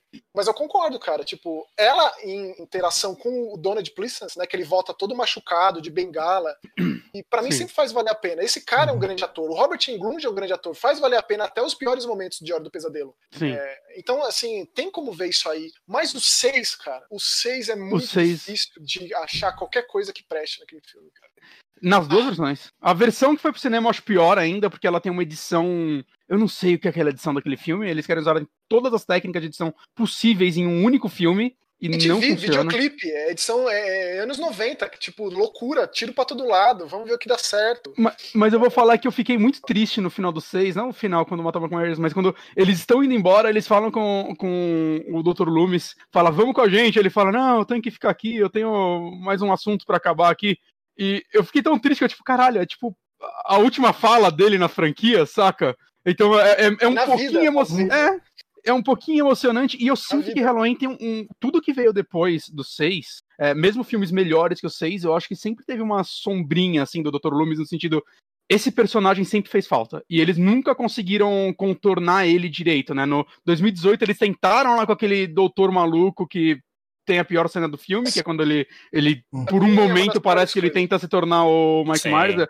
É, Essa cena Nossa, cara, que cinema. horrível que é isso, cara. Eu tava vendo esse filme no Ai, cinema e eu tava gostando. Eu tava gostando. A primeira vez que eu vi, eu tava tipo, não, Halloween novo, vai ser foda. Quando chegou essa cena e ele botou a máscara no Mike Myers, eu, foi um momento que bateu assim na minha cabeça, eu, caralho, será que esse filme é uma bosta e eu não tô entendendo? eu, eu fiquei preocupado. Eu, mano, será que esse filme é um lixo? Aí, tipo, beleza, eles, eles anulam essa cena logo na sequência. Tudo isso daí é só pra essa cena levar... Essa cena não leva nada a lugar nenhum, ela é leva. é só ruim, cara. Não, a essa cena ela morte, só existe. Essa cena só leva pra é, ele levar a, o Mike Myers pra. Pra, pra casa lá da Laurie. Porque ele não tava atrás. Que é uma coisa que eu gosto do filme, o lance de que ela ficou obcecada pelo Myers durante 40 anos e para ele ela era só mais uma, assim, ele, ele não tava atrás dela mais. Ele tava saiu de lá, ele foi matar quem desce. E ele só cruzou ela de por repente. Isso que eu acho, por isso que eu acho que o filme do Halloween Kills, inclusive já tem até nome em português, é, eu esqueci. É, eu uhum. acho que ele vai ser um filme melhor só por não ter essa bobagem. Eu acho que ele vai ser ainda mais direto. E a Laura hum. e a, a, Jamie Lee Curtis já disse que vai ser bem daquele final. Elas naquela na caçamba daquela caminhonete. É, o primeiro teaser mostra isso, né? Uhum começar exatamente daquele ponto que é para tentar remeter ao segundo filme, que é um dos melhores momentos do segundo filme, é uhum. aquela perspectiva em primeira pessoa do Michael Myers combale, combaleando por entre é, a vizinhança. Né? Eu tô preocupado é, com Mas, por exemplo, a cena, o, John Carpenter, né, ele tá tipo Stephen King, né? Tá, é tudo uma maravilha, esse é o melhor filme que eu já vi, eu nunca vi uma história de terror tão assustadora como essa. Esse é o slasher definitivo. De é, é tipo o James Cameron, sempre que sai um Exterminador do Futuro, ele fala que é o melhor, que essa é a continuação que ele queria famoso agora vai, né? Mas é, por conta de não ter isso, de não ter esse doutor, de não ter essas bobageiras, aí eu acho que tem mais potencial. É. Eu acho que o diretor e, o, e, o, roteirista, o diretor, eles já vão estar mais ali acostumados e tal. Porque, para mim, a melhor cena do filme, além da cena dele colocando a máscara, que aquilo lá, cara, aquilo lá arrepiou. Acho que foi a única cena do filme que fiquei realmente arrepiado. É aquele plano sequência dele dando uma passeada pela vizinhança. Essa cena é maravilhosa. Essa cena é maravilhosa. Tanto que ele tivesse matado aquele bebê, enfiado a faca no berço, mas ele só olha o bebê e, e, e é estranho, né? Por que o bebê não? Porque ele é, já matou uma criança ale, antes. Aleatoriedade, né? Ele é aleatório. Mata o bebê, mata. Mas é muito boa essa. E termina com uma faca no pescoço de uma menina olhando pela janela. Uhum. Né? Essa cena é, é impressionante, assim, o caralho, mano. E com a música do tema tocando assim baixinho e vai aumentando. É a melhor cena do filme para mim, disparado. É, deixa, eu contar, deixa eu contar uma história. Eu tenho, eu tenho uma história muito pessoal com o John Carpenter que em 2016 eu tive a oportunidade de ir até a E3. Hum. E a conferência da Ubisoft foi num teatro, eu esqueci o nome, mas é um teatro muito famoso lá de Los Angeles, que tem um monte de, de, de espetáculos, shows e tal. E aí, quando eu cheguei lá, eu dei de cara com o pôster do John Carpenter, do Lost Teams, assim, que ele tava fazendo a é, excursão, não excursão, tá fazendo turnê é, desse disco. Se vocês não ouviram, eu recomendo muito. Assim, é, é um maravilhoso. Muito, é muito bom ouço muito pra, pra, pra, escrever, né? Música instrumental, assim. E essa trilha sonora, ele lançou Lost Teams 2. E aí, quando acabou a conferência, eu tava comendo pizza na pizzaria do lado, que é a pizzaria do Grande Lebowski. Nunca esqueço disso. Uhum. E, eu, cara, assim, eu tenho. Pra mim, na minha cabeça, eu tenho certeza disso. Mas no momento ali, sabe, parecia uma miragem. Que de ver o John Carpenter descendo de um carro com equipamento e entrando no teatro, todo de preto, com um chapelão, assim, meio com guilau, assim, sabe? Caralho! Aquela imagem ficou na minha cabeça que eu só fui assimilar muito tempo depois, que talvez eu possa ter visto o John Carpenter alguns metros de distância, assim, entrando naquela porra daquele teatro. E, tipo, eu não sei nem porque eu tô falando isso, desculpa aí. Mas é que, é, Se eu tivesse uma história de quase ter visto John Carpenter, eu contaria também. Não, mas aí, é, qualquer oportunidade, né? Daqui uns anos eu vou inventar essa história, eu vou ter visto ele, vou ter abraçado e perdi a foto. e, roubaram sua câmera lá, é, mano. Roubaram meu celular, foda-se.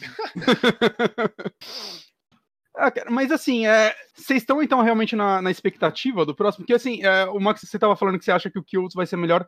Eu tô master preocupado com esse filme.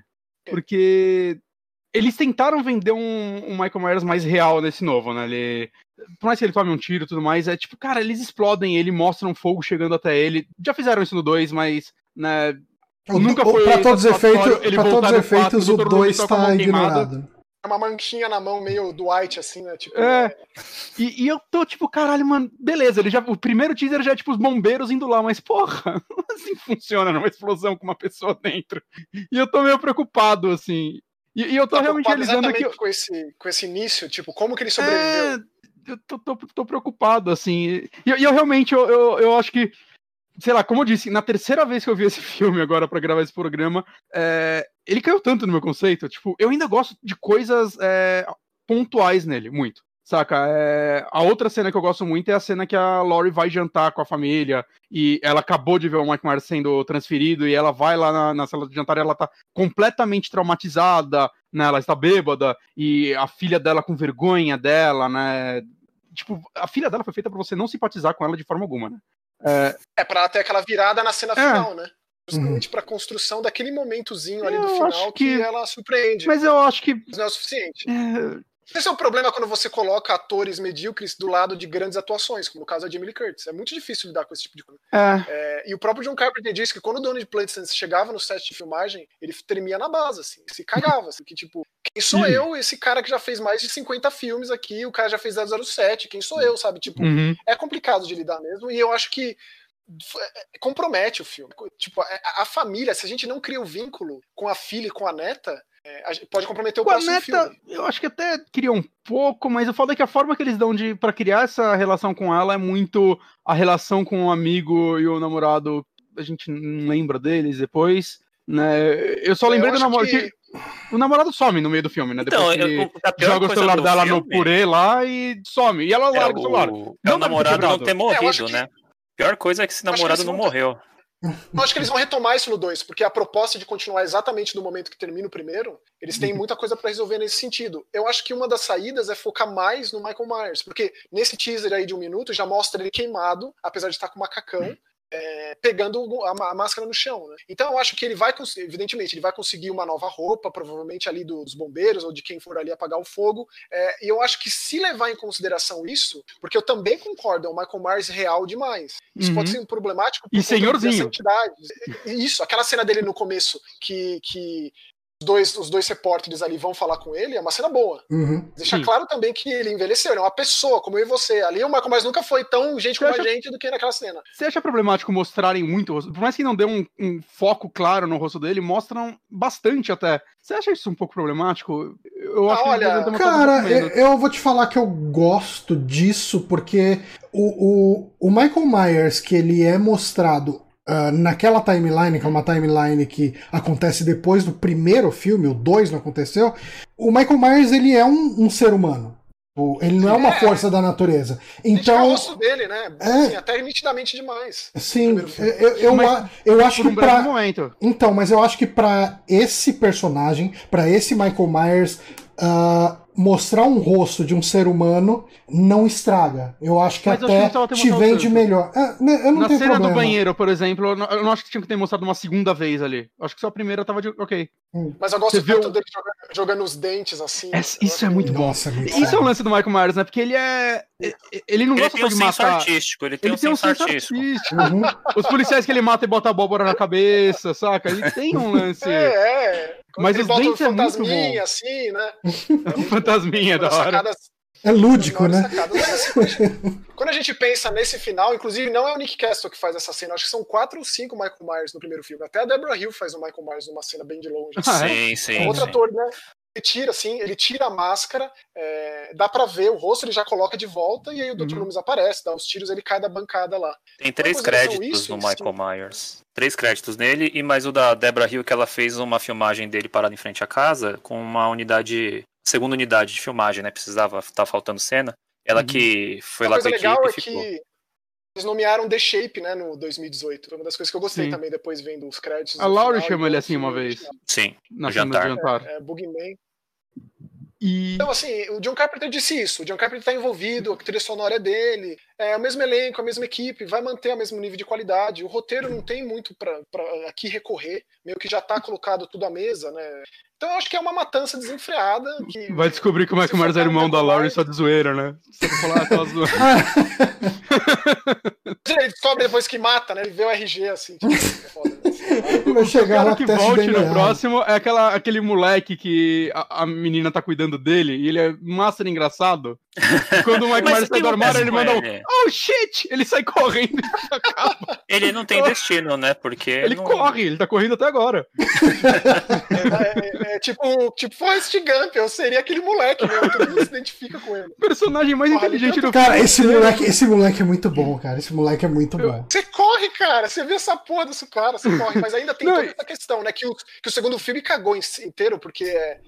É o que matou aquele hospital, não tem ninguém naquele hospital, mas, o, mas aí tem a história de que o, o Rick Rosenthal, eh, uma vez ele foi com a esposa no hospital que também era vazio daquele jeito. Mas é, é o lance do Halloween, todos os filmes se passarem nesse período, é que a facilitação do Michael Myers ser só um transeunte ali, um popular. Sim. Uhum. Tipo, tá tudo bem, né? Tanto que no 2 eles matam o Bill Tramer, coitadinho.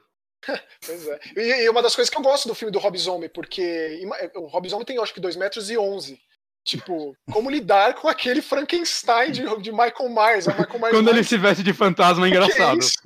É, tipo, é, né, na verdade parece um fantasma Baby Luke, assim. É, é pesado, cara. O Michael Myers, o Rob Zombie, é, é monstruoso de tamanho. Nossa, cara. E é, é, o que mais aparece o rosto, querendo ou não, né? Porque a máscara no dois. tá toda destruída. No 2 é um detalhe bem interessante. No primeiro filme, quando o Loomis e o xerife chegam lá na, na casa dos Myers, tem um cachorro morto. E o Loomis comenta: Nossa, parece que ele acabou de matar, Comeu. ou ele tava com fome, alguma coisa assim. No uhum. Halloween 2, o Michael Myers come um cachorro. E eu lembro como isso gerou gerizas. Ah, ele comeu um cachorro o Michael Myers mata Ah, não, é, não, é um cachorro mesmo, é, né? Tipo, é que mostra ele comendo, e é bem legal, né? Que vai intercalando com as pessoas comendo pizza na casa e Isso, discutindo. E eles são vegetarianos, né? O, é. o xerife e a filha, o, o Chuck e a, e a, sobrinha do Michael Myers são vegetarianos. Tem sempre essas questões. O Rob Zombie mete a vida dele em tudo, é impressionante.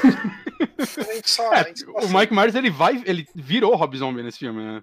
Visualmente. e até na cena do sonho, a máscara tá com o cabelo maior por algum motivo. A máscara cresceu o cabelo, eu acho muito da hora isso. é, é, a máscara do, do, daquele filme é legal, como ele encontra a máscara é legal, mas o contato, do, pra mim, assim, o contato do Michael com a máscara no 2018 é, é uma das cenas, pontos altos do filme, bem especial aquela cena dele colocou. Sim, e a, a, a, máscara, a forma como eles fizeram, né? Eu acho que é uma das melhores máscaras da franquia, porque a franquia ela tem uma inconsistência grande né, na, nas máscaras. Né? Você pega o 4, aquela máscara é um desastre. Eu não sei. Papel, papel machê aquilo lá, é horroroso. E, e a minha máscara dois, é melhor aqui. Eu emprestaria no a dois, máscara. No 2 é engraçado porque é a mesma máscara do 1, um, mas ela ficou embaixo da, da cama, né? Da, da Deborah Hill durante três anos. Boa. E ela fumava pra caralho. E aí, quando eles pegaram a máscara, ela tava toda amarela, toda fodida. E eles deram uma repintada e reusaram no filme. Legal que é a mesma, mas não parece a mesma.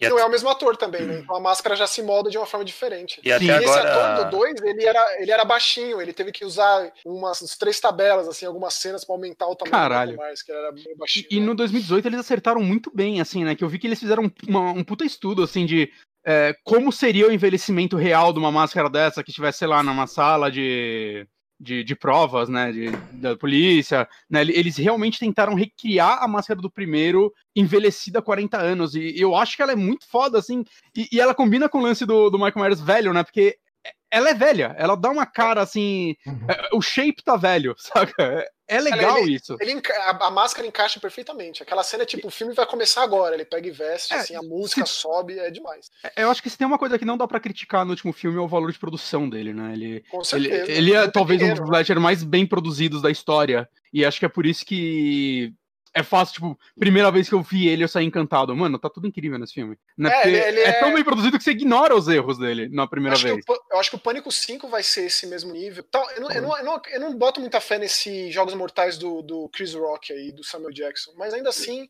eu acho que vai ser de qualidade, mas não é essa mesma produção. Não é tanto dinheiro envolvido assim. Eu tô com medo é... de Pânico sem Wes Craven.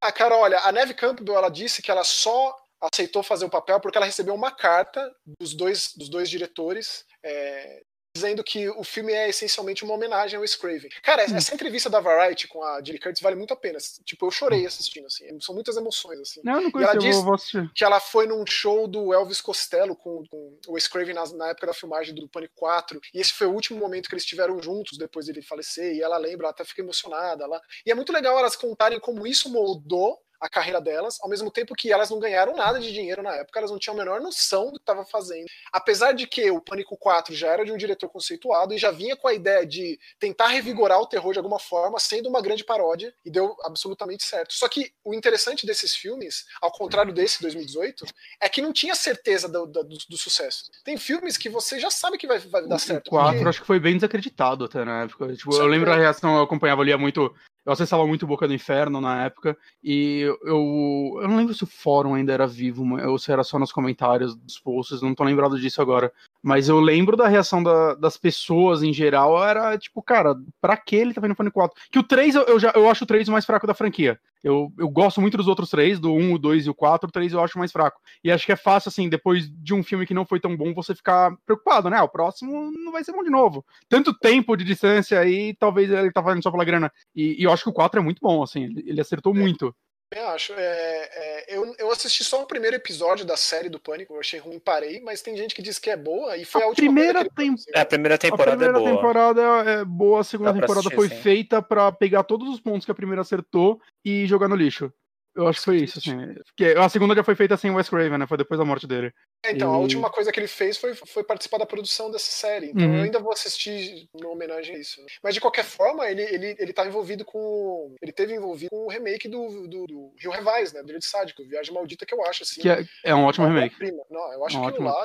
O Alexandre Age é um baita diretor. Ele foi muito acertado em não dirigir aquele filme. Se não me engano, ele dirigiu dois ou escreveu o roteiro com o filho dele, do Viagem Maldita 2, do remake, que é terrível de ruim. É o 2 eu nunca vi.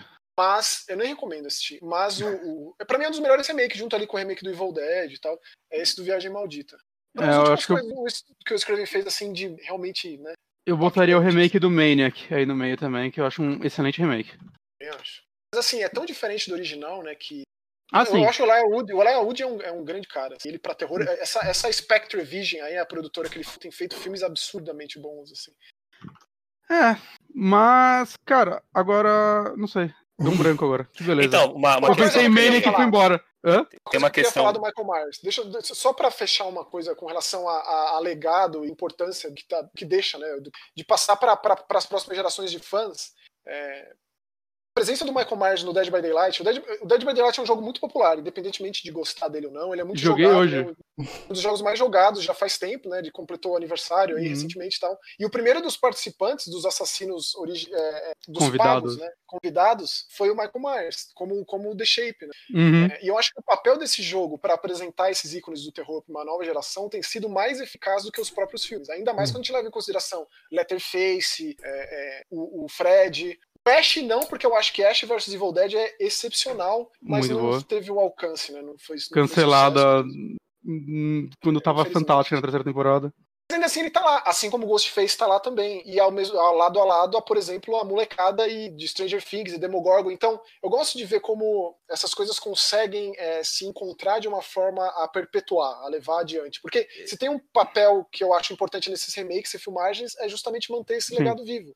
A gente Sim. tá há muito tempo sem um filme do Jason, e ainda assim o Jason é, um- é- talvez seja o slasher mais reconhecível, Sim. mais popular. É. Ainda assim. Com Leatherface É que- vindo, né, sei lá, eu, eu digo assim, E o último Sexta-feira 13 que ia ter, né? Ia ter um, há um tempo atrás, e parece que ele foi cancelado primeiro por causa da, da- do último o chamado. Chamado Parece 3 foi- foi um fiasco, aí E tiraram cancelaram. o é. E assim, agora tá meio os fundo. treta, né, de, de direitos autorais, que vai foder mais ainda. Mas tá tendo uns fan-filmes interessantes, né, do... Teve o Never Hike Alone, não sei se chegou a assistir. São na neve? O Na Neve é o segundo que saiu agora. Teve um outro antes do mesmo cara. Que se um dia forem fazer um novo Sexta-feira 13, eu acharia bem justo convidar esse cara pra dirigir, porque ele tá mandando muito bem nesses fanfilmes. Eu assisti E- o da neve, é bonito. Assim, é curto, né, mas o visual do Jason é acertado. O, prim- o primeiro é, é maior, ele tem uns 50 minutos, o primeiro. Ele, ele vale bastante a pena, assim, ele é, ele é bem interessante, assim, o, o você clima que ele dá. o- eu assisto. É, eu acho que no, no, no mesmo canal que tem o da neve, ele, ele postou os dois lá, mas eu procuro lá. E, mas é legal, assim, pelo menos Halloween tá inativa, né? É uma da- acho que ele e, sei lá, Brinquedo Assassino são as únicas franquias clássicas que estão na nativa. E, sei lá, o Mestre dos Brinquedos também, mas esse acho que não conta, porque Ah, MTV. todo. Hã? Se contar MTV e Mestre dos Brinquedos, isso nunca acaba, né? Infinito. É, nunca, nunca. é. Mas o, o, o, eu, o que eu gosto muito do Chuck, Chuck é a minha franquia favorita de filme de terror, assim, por conta da consistência. Tamo Eu acho junto. Todos os filmes são bons. Inclusive o remake. eu acho muito válido. Não Não, eu gosto acho, de eu acho assim, deixou mu- mundos à parte. Eu acho que o remake ainda funciona como uma crítica a, a- a muitas coisas, mas inclusive a dependência da tecnologia. E, e o que eu pensei no Chuck horroroso é como as pessoas achavam lindo aquele tijolão da Motorola há pouco tempo atrás. Então, tipo, é como isso envelhece rápido pra cacete. Eu acho que isso também não deixa, não deixa de, de ter um ponto no filme. E tem aquela Black Friday mais maravilhosa, que é o final do. do eu, eu, eu sou um defensor dele também. Ah, eu, eu E aí, nunca vou legal, defender esse remake, porque ele matou a franquia principal e até agora eu tô. Não, senhor, vai ter, vai ter o filme, vai, vai, ter virar a série. Channel. Então, É, e vai mas- continuar, o, e vai continuar o, o, o, o, culto de Chuck. eu tô, tô, tô receoso com isso, eu tô muito receoso com isso. Mesmo Cara, ó, do Mancini. Tom Mancini, Tom Holland, Bla- Brad Dourif e, e o, e o Ken Tosca. Você assistiu Channel Zero? Eu vi a primeira temporada, eu não gostei tanto. Pra mim, Channel Zero é a melhor série de terror que tem dos últimos anos aí, é do Hum. Antosca, né? Ele se juntou com o Uhum. Don Mancini pra fazer uma série, porque na visão dele ele tem muita história pra contar do Chuck, e ele não queria mais fazer esses filmes dinheiro basicamente deles que não vão pro cinema e com é, apesar de serem muito bons a maldição e o culto foram não, não fez o estardalhaço da noiva ou do filho né filme de cinema Uhum. foi cinemão ele queria tentar uma nova linguagem eu acho que tem potencial É. pra ir pra algum lugar e depois mas assim outro papo assim franquia de Chuck é muito extensa né? E ainda mais Tô, tô tentando convencer o Muito Johnny a fazer um podcast do Brinquedo Assassino. Eu é assisti das os favoritas. três na época e nunca mais vi. Eu, Eu- preciso rever. Eu revejo a franquia inteira de tempos em tempos, assim. eu- Não, eu assisti, a no... eu assisti É. a noiva e o filho também. Eu não assisti os que vieram depois. Você falou que são bons. São, O eu gosto filho, muito o dos dois. filho é assim. o que tem o John Waters? Ou é o, a noiva? É, exatamente É, é, o o filho. paparazzi é o paparazzi o filho é da hora, filho que mano. ele é muito é muito meu Deus como é bom eu quero ser Injustiçado. menino e eu quero ser menino também É, é. mas não é tão bom quanto a noiva né mas é bom É, Não, a A noiva Noiva eu é acho um muito filme bom. realmente maravilhoso, assim. Sim, Eu, a eu é gosto muito muito da noiva, eu não aceito quem fala mal. Quem fala mal não viu há muito tempo e não sabe o que tá falando. Você A é falou muito- que o, o É o- Chuck é consistente, é realmente, ele sabe brincar bastante, né? Assim, tipo, com o que, que a gente quer fazer com esse filme? E, e se Sempre manter consistente. roteirista, né? O Sim, mesmo isso, roteirista em isso todos dá os filmes. diferença. Eu acho que o 3 Familiar, é o né? que eu É um menos gosto. familiar. O 3 eu não gosto muito. Mas, e Exército. o próprio Dom Mancini não gosta do 3, né? Que ele teve que fazer ele em dois dias, sei lá. Mas ainda assim, eu gosto muito do final. E gosto de algumas mortes. Inclusive, tem a morte mais verossímil, que é quando ele mata o general lá de parada cardíaca. Um falando, o velho tem o ataque do coração. É o, o final, naquele parque de diversões, eu acho excelente. A cena da morte do barbeiro eu acho excelente, mas. É, eu- quando eu digo consistência, é o fato de ser o Dom Mancini, o Tom Holland, o Brad Dourif, inclusive a, a filha do Brad Dourif é a próxima Fiona. encarnada do Chuck. né? É Isso vai ser uma loucura, vai ser muito bom isso. Aí trouxe a, a, a, a irmã adotiva do Andy, do 2, que tá nas cenas pós-créditos do culto. Cara, assim, é riqueza de detalhes. Pra mim, só a série Fantasma. Ah, trouxeram o Andy, né? O cara tinha abandonado o cinema. Ele, acho que ele virou. sim. Ele, tinha, ele trabalhava, acho que na parte de sonorização de cinema, alguma coisa assim. Ele ideia da tava, né? cabeça do Chuck com o Andy e ele não conseguindo viver uma vida normal, e ele no encontro, e ele usando o Tinder. e- É maravilhoso essa- essas Uhum. coisas. Do Mancini é demais. Mas como, é- como é que tá o lance da série do, do, do Chuck? Vai sair mesmo? Tá em produção? O que Como- vem? Tá em produção. Estrear Ok. esse ano. Foi pro ano que vem por conta da pandemia, mas é Sci-Fi Channel. E aí, quando se diz Sci-Fi Channel, normalmente se torce o nariz. Hum. Aí o que eu tô. É, eu, eu tô torcendo nesse. Não, cara, fique tranquilo. Nick Antosca é um baita produtor. Channel Zero é alto nível e Chuck vai ser muito bom. Eu garanto pra você. Se não for bom, eu Eu quero. vou ficar muito triste, cara. Eu não tô Vai torcendo pra não ser vai bom porque eu amo essa franquia. Eu quero que seja bom. Eu estou com medo. bom, vai. E eu acho que vai ser tão bom que já vai desencadear num filme cinema, assim, cara, tipo Chuck, ou então vai ter uma continuação do remake que deu, tem, tem potencial pra ter. Não. Mas, assim, se você, tem, se você conseguir enxergar o remake como coisas à parte, tipo, não funcionaria o voodoo, a molecada de Não, hoje em dia, beleza. tentando reintroduzir o boneco e todo o lance do Mark Hamill na voz do personagem, e tipo, ah, como que eu vou, como é meu nome? Han Solo, ah, tá bom, Chuck. Cara, ao contrário do Halloween 2018, se você voltar a ver esse filme, ele vai te ganhando aos poucos. Se você se permitir deixar de lado o clássico e as Eu coisas só tenho que existem. tirar um, um caminhão de rancor do meu coração e tentar de novo. Ele tem muito potencial. Tipo, potencial pra franquia e ele fez muita coisa direitinho. Eu sou um defensor. Pelo menos ele é um remake acredito, original. Tô defendendo, tô defendendo o remake aqui, não, tô- não acredito, mas beleza, é, é. Ma- Mas ele, é- é- uma coisa eu vou defender é que ele pelo menos é um remake original, como o do Rob Zombie. Ele tem uma cara completamente diferente do original e é algo que eu aprecio quando remakes fazem. Tipo, deram carta E- branca só- pro criador fazer? Ah. Beleza, vamos aí. É que assim, o estúdio também acho que não tava se importando nesse caso, né? Mas aí deram carta branca.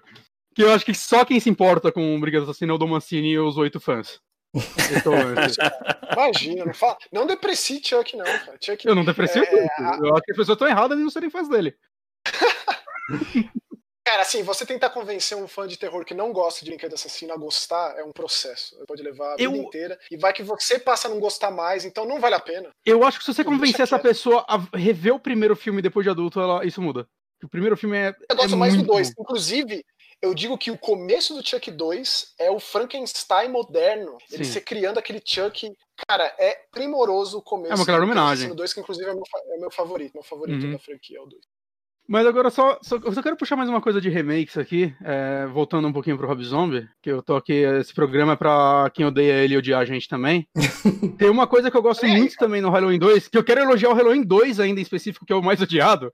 É, falando em consistência, uma coisa que eu gosto muito nesse filme é as protagonistas, elas estão, elas é, os danos que elas sofreram no primeiro filme estão lá, e eu não falo isso no sentido só psicológico delas, mas as duas protagonistas, né? Que acho que a personagem da Daniela Harris, ela é uma certa protagonista também, uma co-protagonista, sei lá, durante boa parte do filme. Elas estão... ela, ela, dá o peso para outra personagem. Ela é tipo Sim, a muleta. A relação das duas é, é, o que leva muito desse filme. Uhum. Das duas e do, do Brad Dourif. Que o Michael Myers tá com o terror naquela casa lá, aquela cena é não, Cara, e, é espetacular. E é muito legal. O, assim, o, Loomis, ele, um filme. o Loomis ele fica morto no 2 do, do Rob Zombie. Eu só assisti o primeiro do Rob Zombie. Não, não, ele tá vivo. Ah, ele tá vivo. É, é, é o ponto fraco para mim do filme. Eu não tenho problema com spoiler. Eu, eu, eu vou assistir, mas não, não é um problema. Eu acho o Loomis o ponto fraco do filme. Ainda é o, o, o, é o, Mac, o Mac, McDowell, né? É, é o Laranja Mecânica, né? Isso. Calígula. É, o Alex Delarde, que é um baita Calígula. Ator tentou se distanciar gosto. muito do Donald Pleasence, né? É, é ame ou odeio mesmo. Ele, ele vira um babaca. O, o, lance dele é que ele vira um babaca. Mas você fala que você não gosta dele no 2. É, no 2. Ele vira. Eu, eu gostei. Dois, ele... Eu gostei do. Sucesso, eu, eu, sucesso, eu gostei de, dele como Loomis no 1, assim. Eu, então... eu, eu, enxerguei tudo aquilo como um Loomis diferente, de um filme diferente, de uma história diferente, e eu aproveitei aquele Loomis porque, uh, com, assim, o, o primeiro filme lá do John Carpenter. Uh, é, toda todo lance está estabelecido. O que, o que aconteceu, aconteceu. Uh, e você já pega a história depois que o, que o Michael Myers fugiu, etc. Como o, o remake do Rob Zombie é muito um filme de origem, e ele tenta explicar. Ele, ele, ele é um prequel e um remake ao mesmo tempo. É, e ele quer contar aquela história que nunca foi contada, e ele está contando uma história, beleza. Uh, você eu, eu, acho que ele consegue construir uh, o processo de fazer o, o Loomis desistir do Michael Myers. Tipo, tentar, tentar, tentar, até o ponto de falar, não dá. Tipo, esse cara não tem salvação. É. Que esse é o grande lance pro segundo filme, né? Ele vira um baita de um desgraçado que, sabe, que é de dinheiro e é isso. Mas o que eu acho zoado mais é, tipo, o corpo do Michael Myers some do 1 pro 2, né? Obviamente. É... E ele não aceita que o Michael Myers pode estar vivo não existe uma explicação para ele ter sumido, mas ele não aceita ele estar vivo.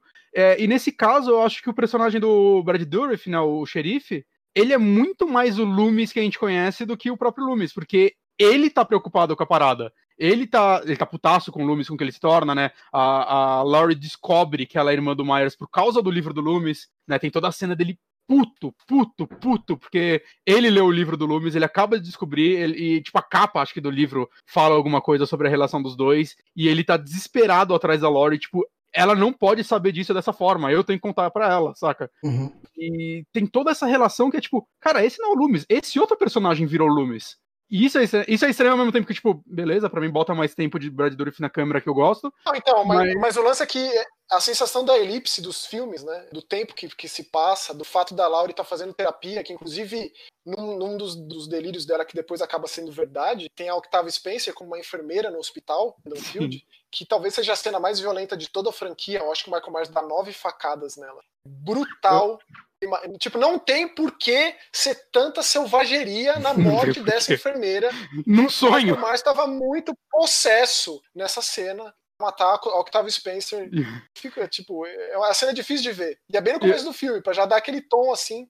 Eu vi um, um, um programa que o cara foi num, numa dessas convenções do, do Halloween da franquia, né? Que vai todos os ex-atores, os caralho, e tava lá todos os ex-Michael Myers, e ele perguntou para cada um deles qual a morte favorita deles no, na franquia, né? E o ator que fez esses filmes, ele falou especificamente dessa morte, ele falou, porque eu acho que eu sou o único serial killer que matou uma ganhadora do Oscar. e é muito... Mas é, é uma cena Exato, muito sim. violenta, cara. E, e, e, ao mesmo tempo que é estranho, né? Porque ela é um sonho da, da Laurie e a Laurie já nem tá mais nessa cena. Então. E engraçado é um sonho é que, que, quando a gente para quando a gente para e pensa no Michael Myers do Rob Zombie, na brutalidade, no tamanho, e, e para ele é justamente assim a, a, proposta, né? Inclusive perguntaram lá no Instagram por que, que o seu Michael Myers é tão grande? E o que ele respondeu foi: se o, se o Frankenstein, se o monstro de Frankenstein fosse baixinho, você ia ter tido o mesmo impacto? Basicamente foi essa resposta, e tipo, cena do Michael Myers atrás da Laurie no final do primeiro filme, destruindo a própria casa, aquilo é. aquilo Nossa, é diz demais. muito, assim. Ou quando ele pega o macacão dele, quando ele mata é, também outro dos atores favoritos do Rob Zombie, e aí o caminhoneiro e veste o macacão, que ele basicamente destrói É, o, o- banheiro público o lá, o banheiro do posto de gasolina inteiro. Sim. Eu, eu, eu, eu consegui acompanhar essa selvageria. E no segundo filme, o Michael Myers virou um ermitão, andando pelo mato, comendo cachorro. Inclusive, ele Vendo o mata fantasma até da os mãe. ali. Invadiram a minha propriedade. Aí ele vai, inclusive, um deles é o é um ator que eu gosto muito, que é o cara que faz o, o Bob no Sons of Anarchy. que Também aparece só pra um momento, Verdade, verdade, Mas- verdade. sabe? É, Sim. Mas eu gosto disso, dessa, da diferença do Michael Myers do campo, o Michael Myers da cidade. né. Mas é muito engraçado que, tipo, apareceu esse cara que ele é um muro. É... Sabe, o cara tem 5 metros, barbudo, cabeludo, com uma cara de que ele acabou de matar 30 pessoas. Aí tem um maluquinho lá de um metro e meio, ele fala, é, você não mexe comigo, hein? Tipo, porra, mano, quem Sai da faz minha propriedade!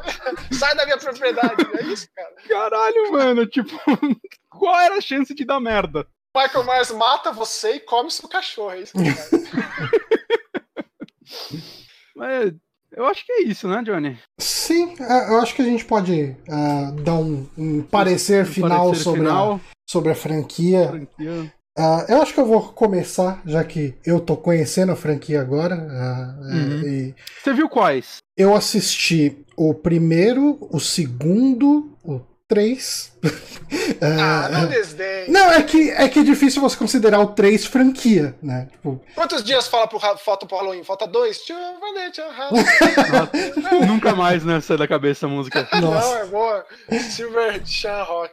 Ah, o, o 3, o 4, e daí eu já fui direto pro primeiro do zombie e o último. Eu não vi o H20. Nossa, ah. Nem Tá com o. os dois, na- tá com os dois primeiros frescos na cabeça, o H20 vai, vai ser uma porrada. Você vai gostar. Eu, eu achei, assim, eu gostei do primeiro. Ah, o primeiro foi um filme que ele não bateu de cara pra mim, mas ele foi um filme, é aquele filme que quanto mais eu pensava nele, melhor ele ficava. Eu, eu terminei de ver e falei, hum, ok. ah, mas ah, Você não falou isso, você mandou uma mensagem e falou, cara, eu não sei o que fazer nesse podcast, porque eu, eu não entendi o porquê esse filme é tão cultuado. então, mas Ah, que- Mas, é, é- mas foi meio que isso. Foi um lance que, quanto mais eu pensava no filme, melhor ele ficava. Sabe? Uhum. Quanto mais eu, eu ia, eu fui digerindo ele.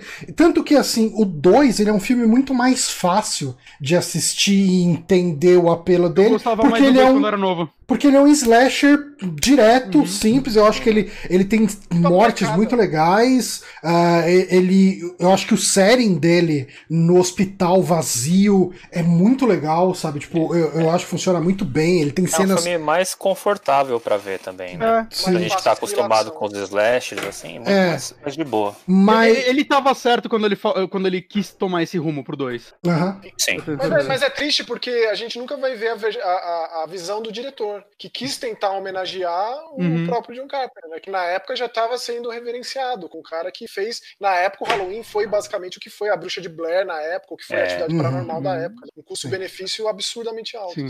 Mas, assim, ah, eu gostei do último. Ah, eu, eu acho que ele não é um filme livre de defeitos. Acho que ele tem alguns problemas aqui, algumas atuações que incomodam, ah, principalmente a filha da Laurie.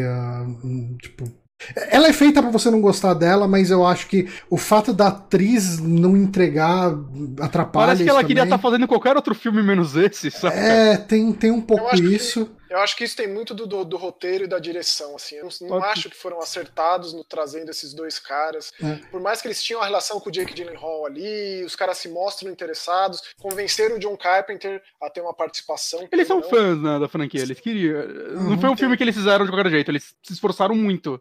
Eu, eu gostei muito do primeiro do Rob Zombie.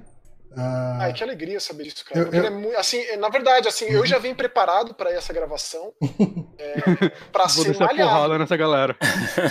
Não, não, não, não. Eu já, quando, porque assim, normalmente quando eu, já gravei alguns podcasts sobre Halloween. Quando você diz que você gosta do remake, normalmente você ou você é, as pessoas te escurraçam, ou então você é, é mal visto. As pessoas já começam a ignorar as coisas que você tem pra fafalar, assim, sabe? Você vai- sua voz vai ficando. Já No te Twitter, sempre que eu elogio esse filme, vem uma galera, assim. Difícil, cara. É, não, não ah, eu, eu, gostei, eu gostei muito do que eu vi. Eu, eu acho.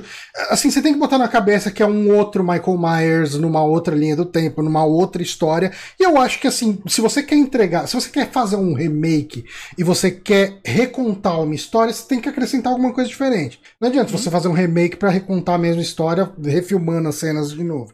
Ah, e eu gosto de, da construção, da humanização ah, do Loomis em relação ao Michael Myers e, e de toda a questão da- do distúrbio mental do, do Myers, porque ele mata, ele não sabe que ele matou, ele não lembra o que aconteceu. Ah, cadê minha irmã? Sabe? Tipo, tudo isso é- eu acho que ajuda a construir um personagem.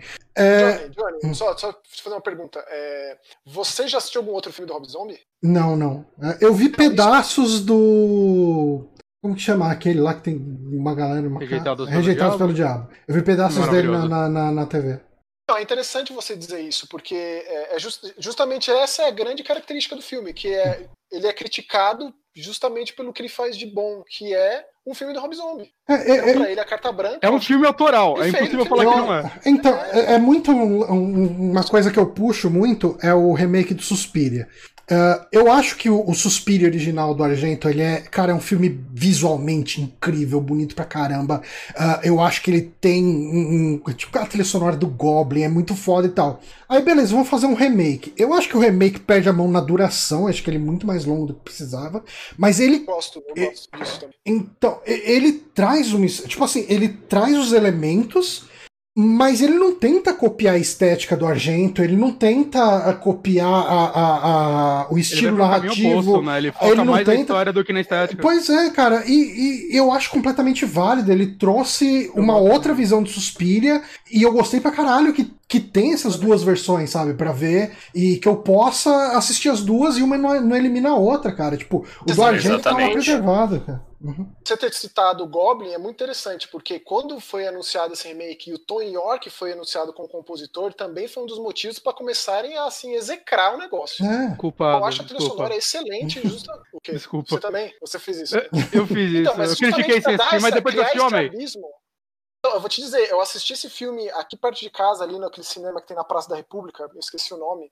Mas foi uma sessão extremamente especial que teve uma apresentação de teatro, de dança antes. Que foda. Caramba, que legal. E foi. Eu, caramba, eu esqueci o nome desse cinema. Um dos É o Olido, não? que tem aqui no centro. Marabá? Isso. Não, Olido? não, não, não. Marabá, exatamente. Marabá, ok. Não Olido. O Cine Marabá, isso, que é, porque é Play Art lá. né? Uhum. Então foi muito mais especial. Eu já tinha assistido antes, mas aí eu assisti no cinema, ter, ter toda essa parafernália aí fez o filme ser mais especial ainda. E aí eu passei a gostar mais da Tilda Swinton, que é uma atriz que eu amo de Sim. paixão, e tudo que ela faz nesse filme, é né? E uma das maiores críticas é justamente sobre o papel do, do, do- do psicanalista, que ele Uhum. tem muito mais força. O final do filme é basicamente a história dele. né? E a, e a, e a Matres Superiorum lá, a, a Suspiriorum desculpando ele, pedindo desculpa pelo que fizeram com ele no final. Aquela cena.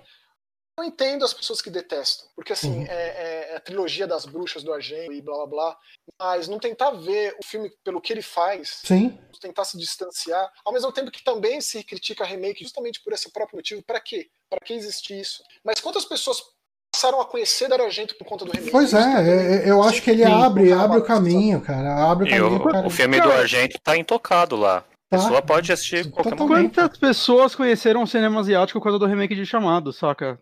Não tem como você crucificar esses remakes. é, Tipo, provavelmente as pessoas que odeiam Chamado remake hoje em dia não conheceriam o Chamado se não fosse o remake. Mas mais que isso, né? O chamado ele foi um, um movimento, assim, né? Ele Sim. promoveu Uhum. a abertura das portas do cinema de terror oriental para o Ocidente. Essencialmente, ele Sim. promoveu um grande movimento cinematográfico. Então, ele Uhum. tem importância muito além. Eu acho que a pessoa, assim, é que- uma questão de lidar com o fato, mais do que com o gosto pessoal daquele filme específico, com a importância do que ele promoveu, né? Isso aí é uma coisa que não é debatível. Uhum. Essas coisas não, são, Uhum. não é tipo, ah, eu gosto do remake mais do que do original. Beleza, mas tem muito mais coisa mais importante do que gosto, é só um gosto. Sim. Mas eu acho que é isso, assim, eu gostei do que eu vi da franquia. Eu, é, eu até gostei do 4. Eu, eu- eu acho que a, a atuação da menina. Eu é gosto do 4 e do bem 5. legal. Desculpa. Ah, mas daí eu, eu, eu quero ver o. Eu quero muito ver o H20. Ah, e Obviamente eu gosto muito, tá? com, com um pouco menos. Da franquia. com um pouco menos de afinco, eu quero ver o 5 e o 6. É, Eu, eu, gosto de, eu gosto de ver filme ruim pra falar mal dele, eu, eu sinto algum prazer nisso. O 6 é uma experiência. Eu quero ver o sexto nesse sentido. Eu acho que o 6 ele é uma experiência, saca? Ele, é- ele é- se você olhar friamente para ele, ele é provavelmente o maior desastre que a franquia já teve. Aquele filme é um desastre completo. Mas ele é, é tão bizarro que eu recomendo. O Resurrection, eu acho que ele é só chato. Eu acho que, hum. ao menos que você queira falar que você viu todos os filmes, eu não recomendo ver, assim. Eu não acho que ele tem algum valor. Uhum. Saca? Sei lá, eu acho ele um filme chato. É, eu acho, acho que o que o, que o começo do Resurrection faz com o H20, que inclusive eu lembro que na época tinha gente que chamava de H2O. O que é filme H2O? eu lembro bem disso. É, é que, para mim, o 6 ele consegue tirar tudo que tem de bom no 4 e no 5, tá? porque ele tenta dar esse desfecho, criar uma, uma consistência na coisa das constelações lá, isso aí para negócio. Nossa. Mas ainda assim tem muito da presença do Donald Pleasence no 4 e no 5, né? Ele, Sim. A marca dele, vê a cara dele, aquele cara é demais. Não, e eu gosto que no 4 e no 5 ele parece que ele tá ficando meio louco, assim, né? Tipo, Sim. no 5 ele começa a usar a criança, tipo, ah, oh, Michael, pega ela aqui, o caralho, calma, mano. e eu gosto muito do 5 do, do final o Michael Myers na cadeia, preso, assim, olhando pra baixo. E eles deixaram ele com a máscara maluco do, do, que chega no cometão lá, da explode tudo. Olha que você me fez lembrar. Eu nem lembrava do cometa, o maluco chegando em Random Field de aviação cometa. Puta que é pariu. muito bom isso, cara. Meu assim, como é a pena. Explodindo a cadeia. Meu Jesus! Ah, é, Ma uh, Maxon, sua opinião geral sobre a franquia. Existem franquias muito mais sofridas que Halloween. Se você pega é, sexta, é, hora, não, não Hora do Pesadelo, nem, acho que Sexta-feira 13 é uma das mais felizadas. Se pega uma saída elétrica e Hellraiser e coloca do lado de, de, de Halloween, é, eu acho que eles são mais sofridos, têm mais pontos baixos, apesar de que eu acho o Halloween 6 e o Resurrection, assim, é, aberrações completas. Mas. Massacre, Massacre assim, Serra Elétrica tá se esforçando pra cagar a timeline mais que Halloween, né? Vai ter Ele um tá fazendo agora. Vem, né? Que vai ser de novo uma continuação do primeiro filme que eles fizeram em 2013, isso. Ainda continua assim, Jesus. É, mas o Letterface lá dos dois franceses, ele não é de todo mal. Eu acho que se a gente pega e compara com. Você assistiu esse? Não vi ele. Esse é o último, né? É, é, dos diretores do A Invasora, que é uma das hum. coisas mais absurdas que tem. Ele é diferente, mas ainda assim eu acho que é sempre problemático quando você quer explicar demais, e eu acho que é todo, o mal de toda a franquia de terror é, quando quer explicar demais origens de assassinos que não tem muito porquê, assim, que o mistério faz parte. Mas, e, e, e, se a gente leva em consideração o primeiro Halloween, o mistério é grande parte do terror, é grande parte do, da coisa toda. Né? Quem é esse cara? Por que ele faz o que ele faz? As continuações, evidentemente, que teriam que responder isso. Não tem para onde correr. O Michael Myers não foi pro espaço ainda, como foi o como foi o Jason. O Leprechaun também. Saber. Leprechaun. Leprechaun pro espaço, cara. Eu lembro que o Robert Rodrigues falava que o Machete 3 seria no espaço, Machete in Space, né? eu tô esperando, eu acredito. Muito potencial aí. Eu, eu, eu acho que tem potencial real. Mas, assim, a explosão que foi Halloween 2018, independentemente do meu gosto, fazer o Robert Englund cogitar fazer de novo o Fred Krueger, isso é muito maior do que gostar ou não do filme. Sim, e a gente concordo. vai ver mais outros dois grandes filmes que podem desencadear vários outros também. A gente teve tentativas de ressurreições dos slashers. Por exemplo, eu lembro bem que o remake do Dia dos Namorados Macabro fez um sucessinho, ponto do lance 3D de ser super violento, mas não o suficiente para começar a desencadear coisa. E a gente precisa dar uma desopilada de James Wan, de, de Invocação do Mal. Por favor. Que, tipo, eu gosto, mas esse negócio de James Wan verso aí, de tipo a freira, lixo, de. Tá fazendo, chorona, tá fazendo eu deixar lixo. de gostar até dos que eu gostava, saca?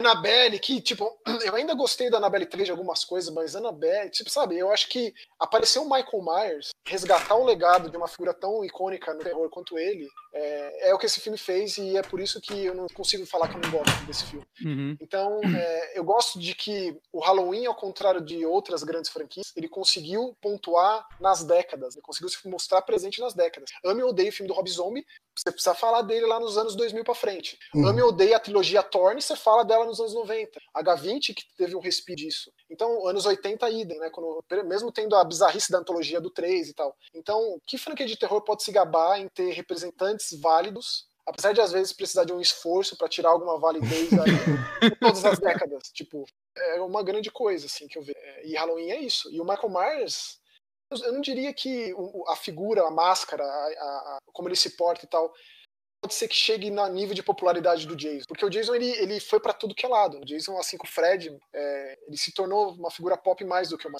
Série de TV, né? O do Fred ainda aparecia na série de TV, né? É. O Jason é uma coisa completamente à parte, não tem nada a ver com o, o próprio Jason. Mas Michael Myers está vivo. Então acho que ainda tem muito potencial. A gente vai ter mais dois filmes, 2021 e 2022. E eu não acho que vai ser os dois, não. Vai ser os dois últimos dessa história. É, John Carpenter. Vai começar outra timeline. Vai vir o 7 depois, vai ver. E depois continua alguma outra coisa. É, sei lá, eu acho que talvez se eles conseguirem criar uma personagem forte para é, conseguir pegar o bastão da, da, da Laurie Strode nessa, nessa trilogia nova, que não? A família Cad aí não vai largar o osso do Michael Myers, jamais. Então, é, é, é, essa é a importância que eu vejo. Porque, assim, é, em relação a origens dos slashers, a cartilha dos slashers, teve coisa antes do Halloween. Uhum.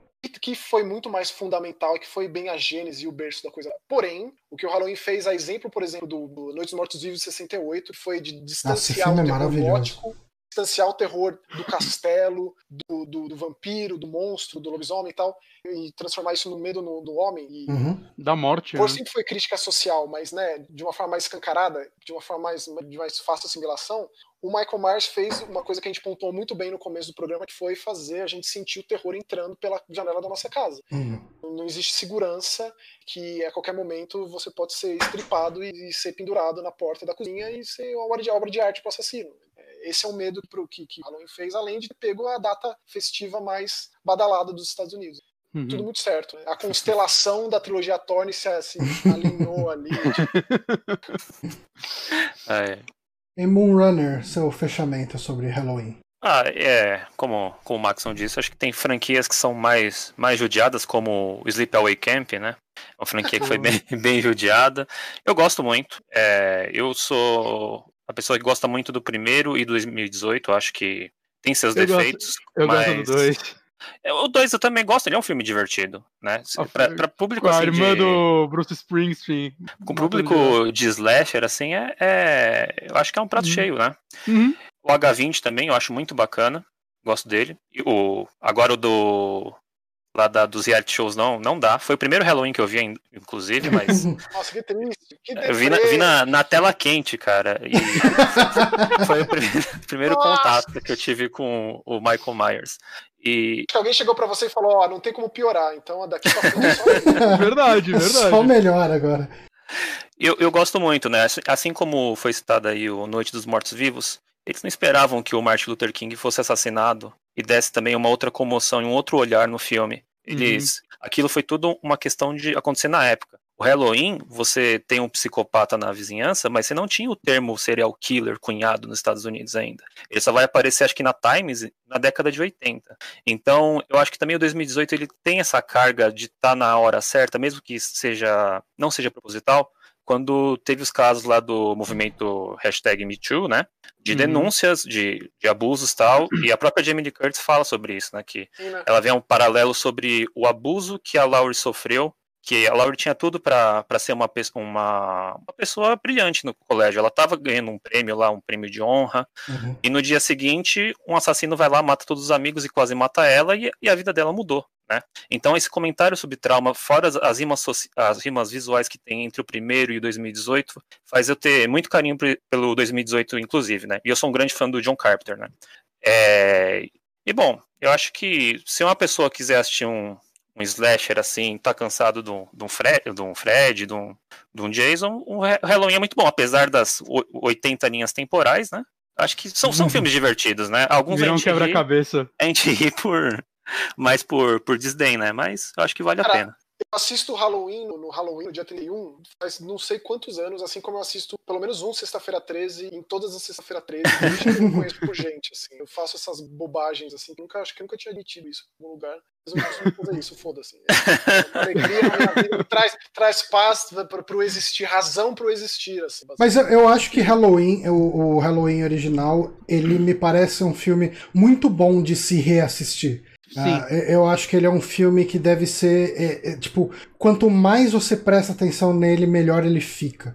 Sim. Ah, sim. Ele, ele, é um filme muito redondinho quando você começa a prestar atenção em tudo. Uhum. Você vai ver, tipo, né, o, o, lance, por exemplo, do Michael Myers passar de carro naquela cena atrás. Primeira vez que eu vi, eu não reparei isso, saca? Uhum. E, tipo, na época eu não pesquisava na internet, não tinha essas coisas, pra eu ficar pegando esses detalhes. Então, tipo, foi vendo e revendo e pegando detalhes, pegando, saca? O, o filme vai crescendo, você vai vendo como, tipo, tudo foi muito bem montado, assim, né? O John uhum. Carpenter é muito foda. E é um filme muito bem dirigido, né, também. Porque, muito. por exemplo, a questão daquele aquele plano sequência que é em dois, em dois takes, né? Que é do Michael criança matando a irmã. Sim. Uhum. Ele tirou aquela ideia de um filme que a mãe da Jamie Lee Curtis participou, que é aquele, acho que é Marca da Maldade, em português, do Orson Welles, né? Começa Hum. com um zoom numa bomba e coloca a bomba no porta-malas de, um, de um carro e você começa a seguir aquele carro. Você já tem o suspense de que aquele Ah, carro vai explodir a qualquer filme. momento. E tem um, um plano sequência gigantesco que você fica naquela tensão, né?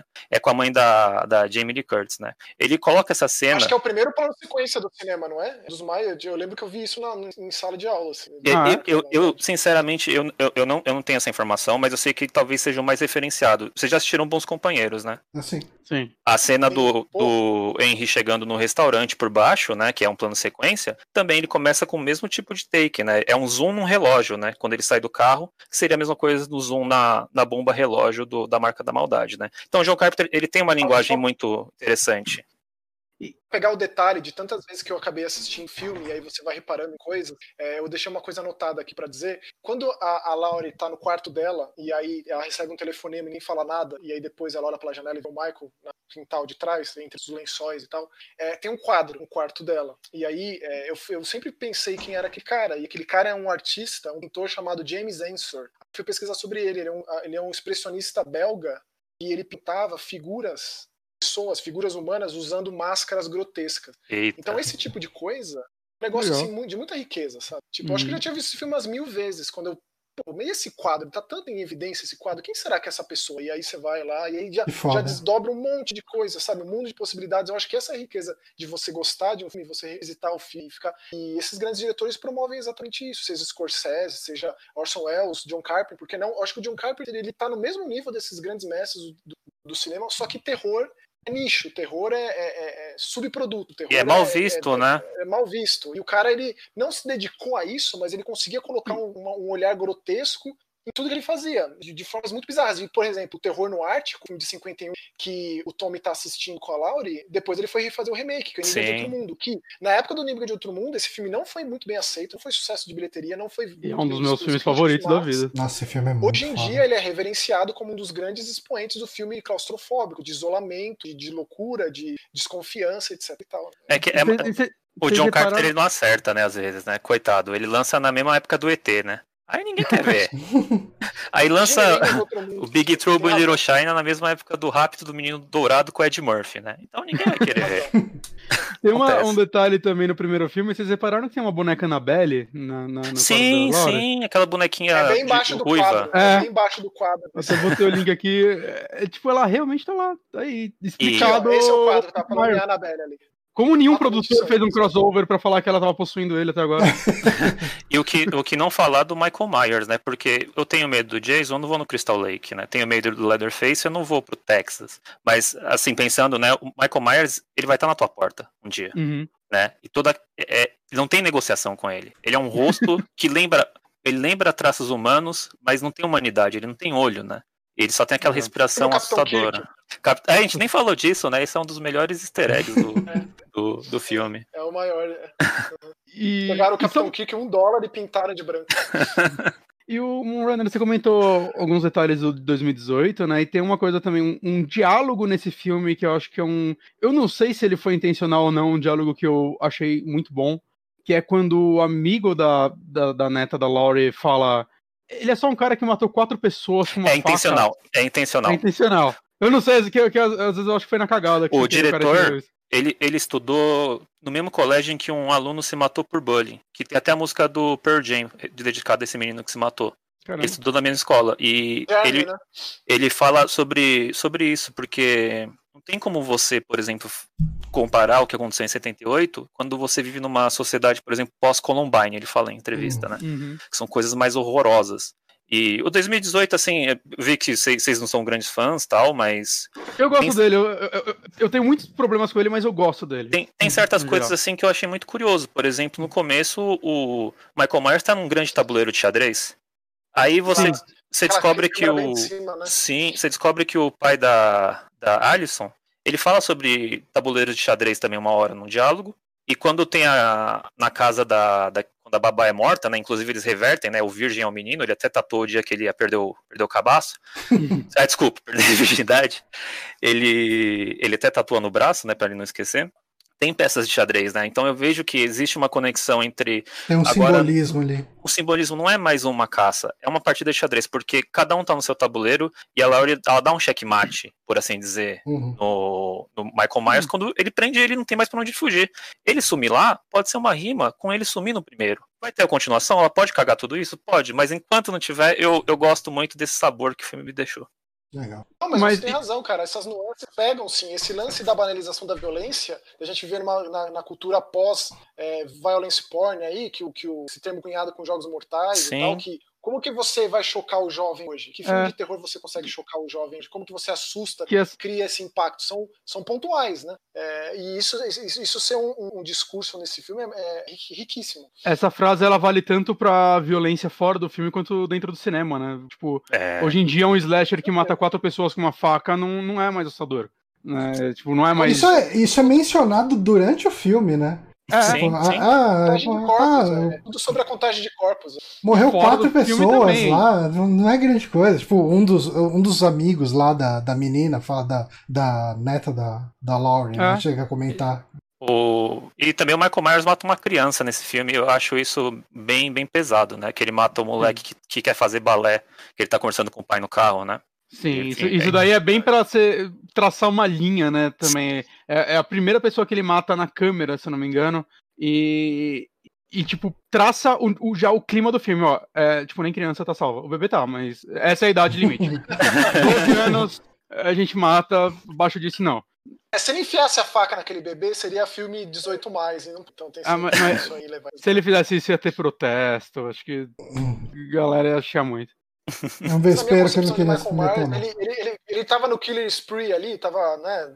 Ele matava qualquer um que aparecesse pela frente. Ele poupou o bebê, isso é o traço dessa humanização que a gente tanto fala que é esse personagem. aí, Querendo ou não, pelo menos de uma forma até, até certo ponto subliminar, isso ficou na minha cabeça durante todo o filme.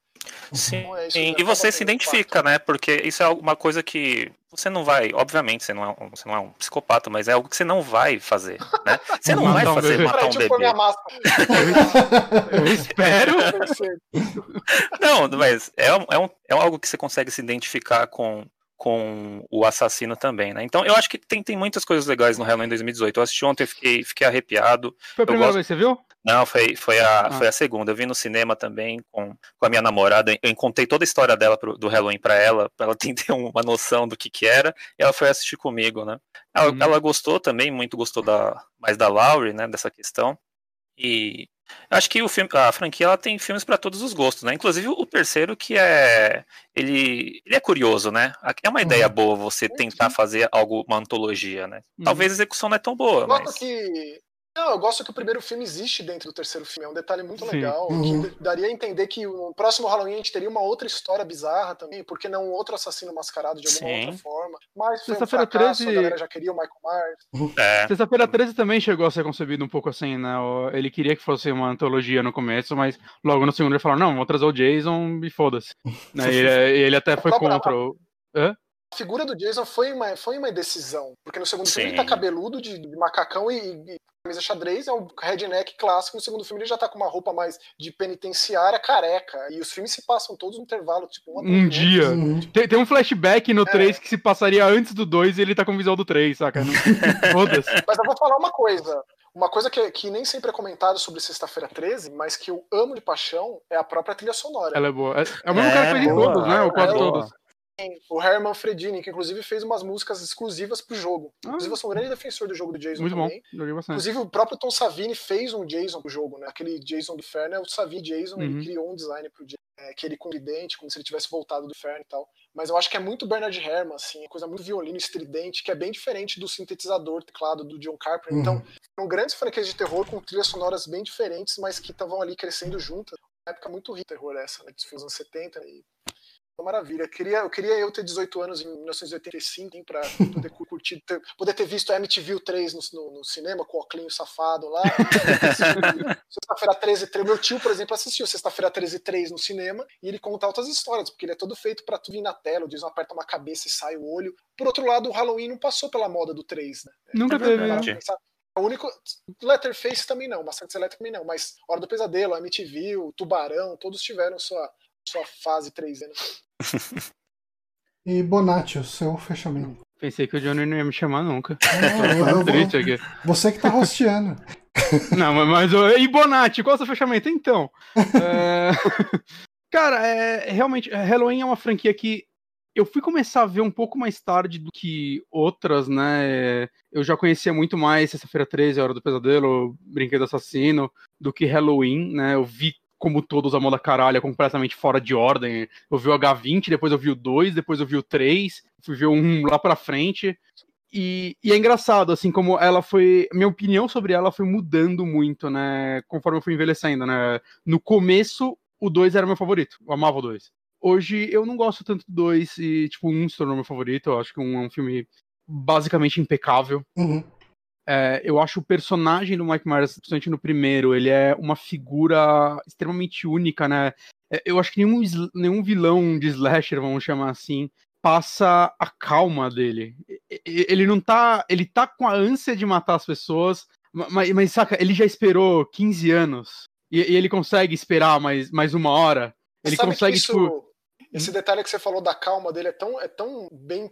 Uma construção tão fodida no filme que quando ele dá aquele primeiro urro dele, é, quando a Lara enfia o, o, o cabide, Cabide. Cabide, ele né? cai, faz um barulho, assim, um negócio meio monstruoso, assim, e é da- aquilo- aquilo- eu nunca vou esquecer aquele barulho. O primeiro filme que eu assisti foi o, o Halloween 1, sei lá quantos eu devia ter. Eu tinha muita sorte de ter uma locadora cheia dessas perto de casa e sei lá, eu nunca vou conseguir entender por que, que meu pai empuxava filme de terror em mim. Talvez ele me achasse afinado. Eu não sei, meu pai era um escudo do caralho, eu não sei.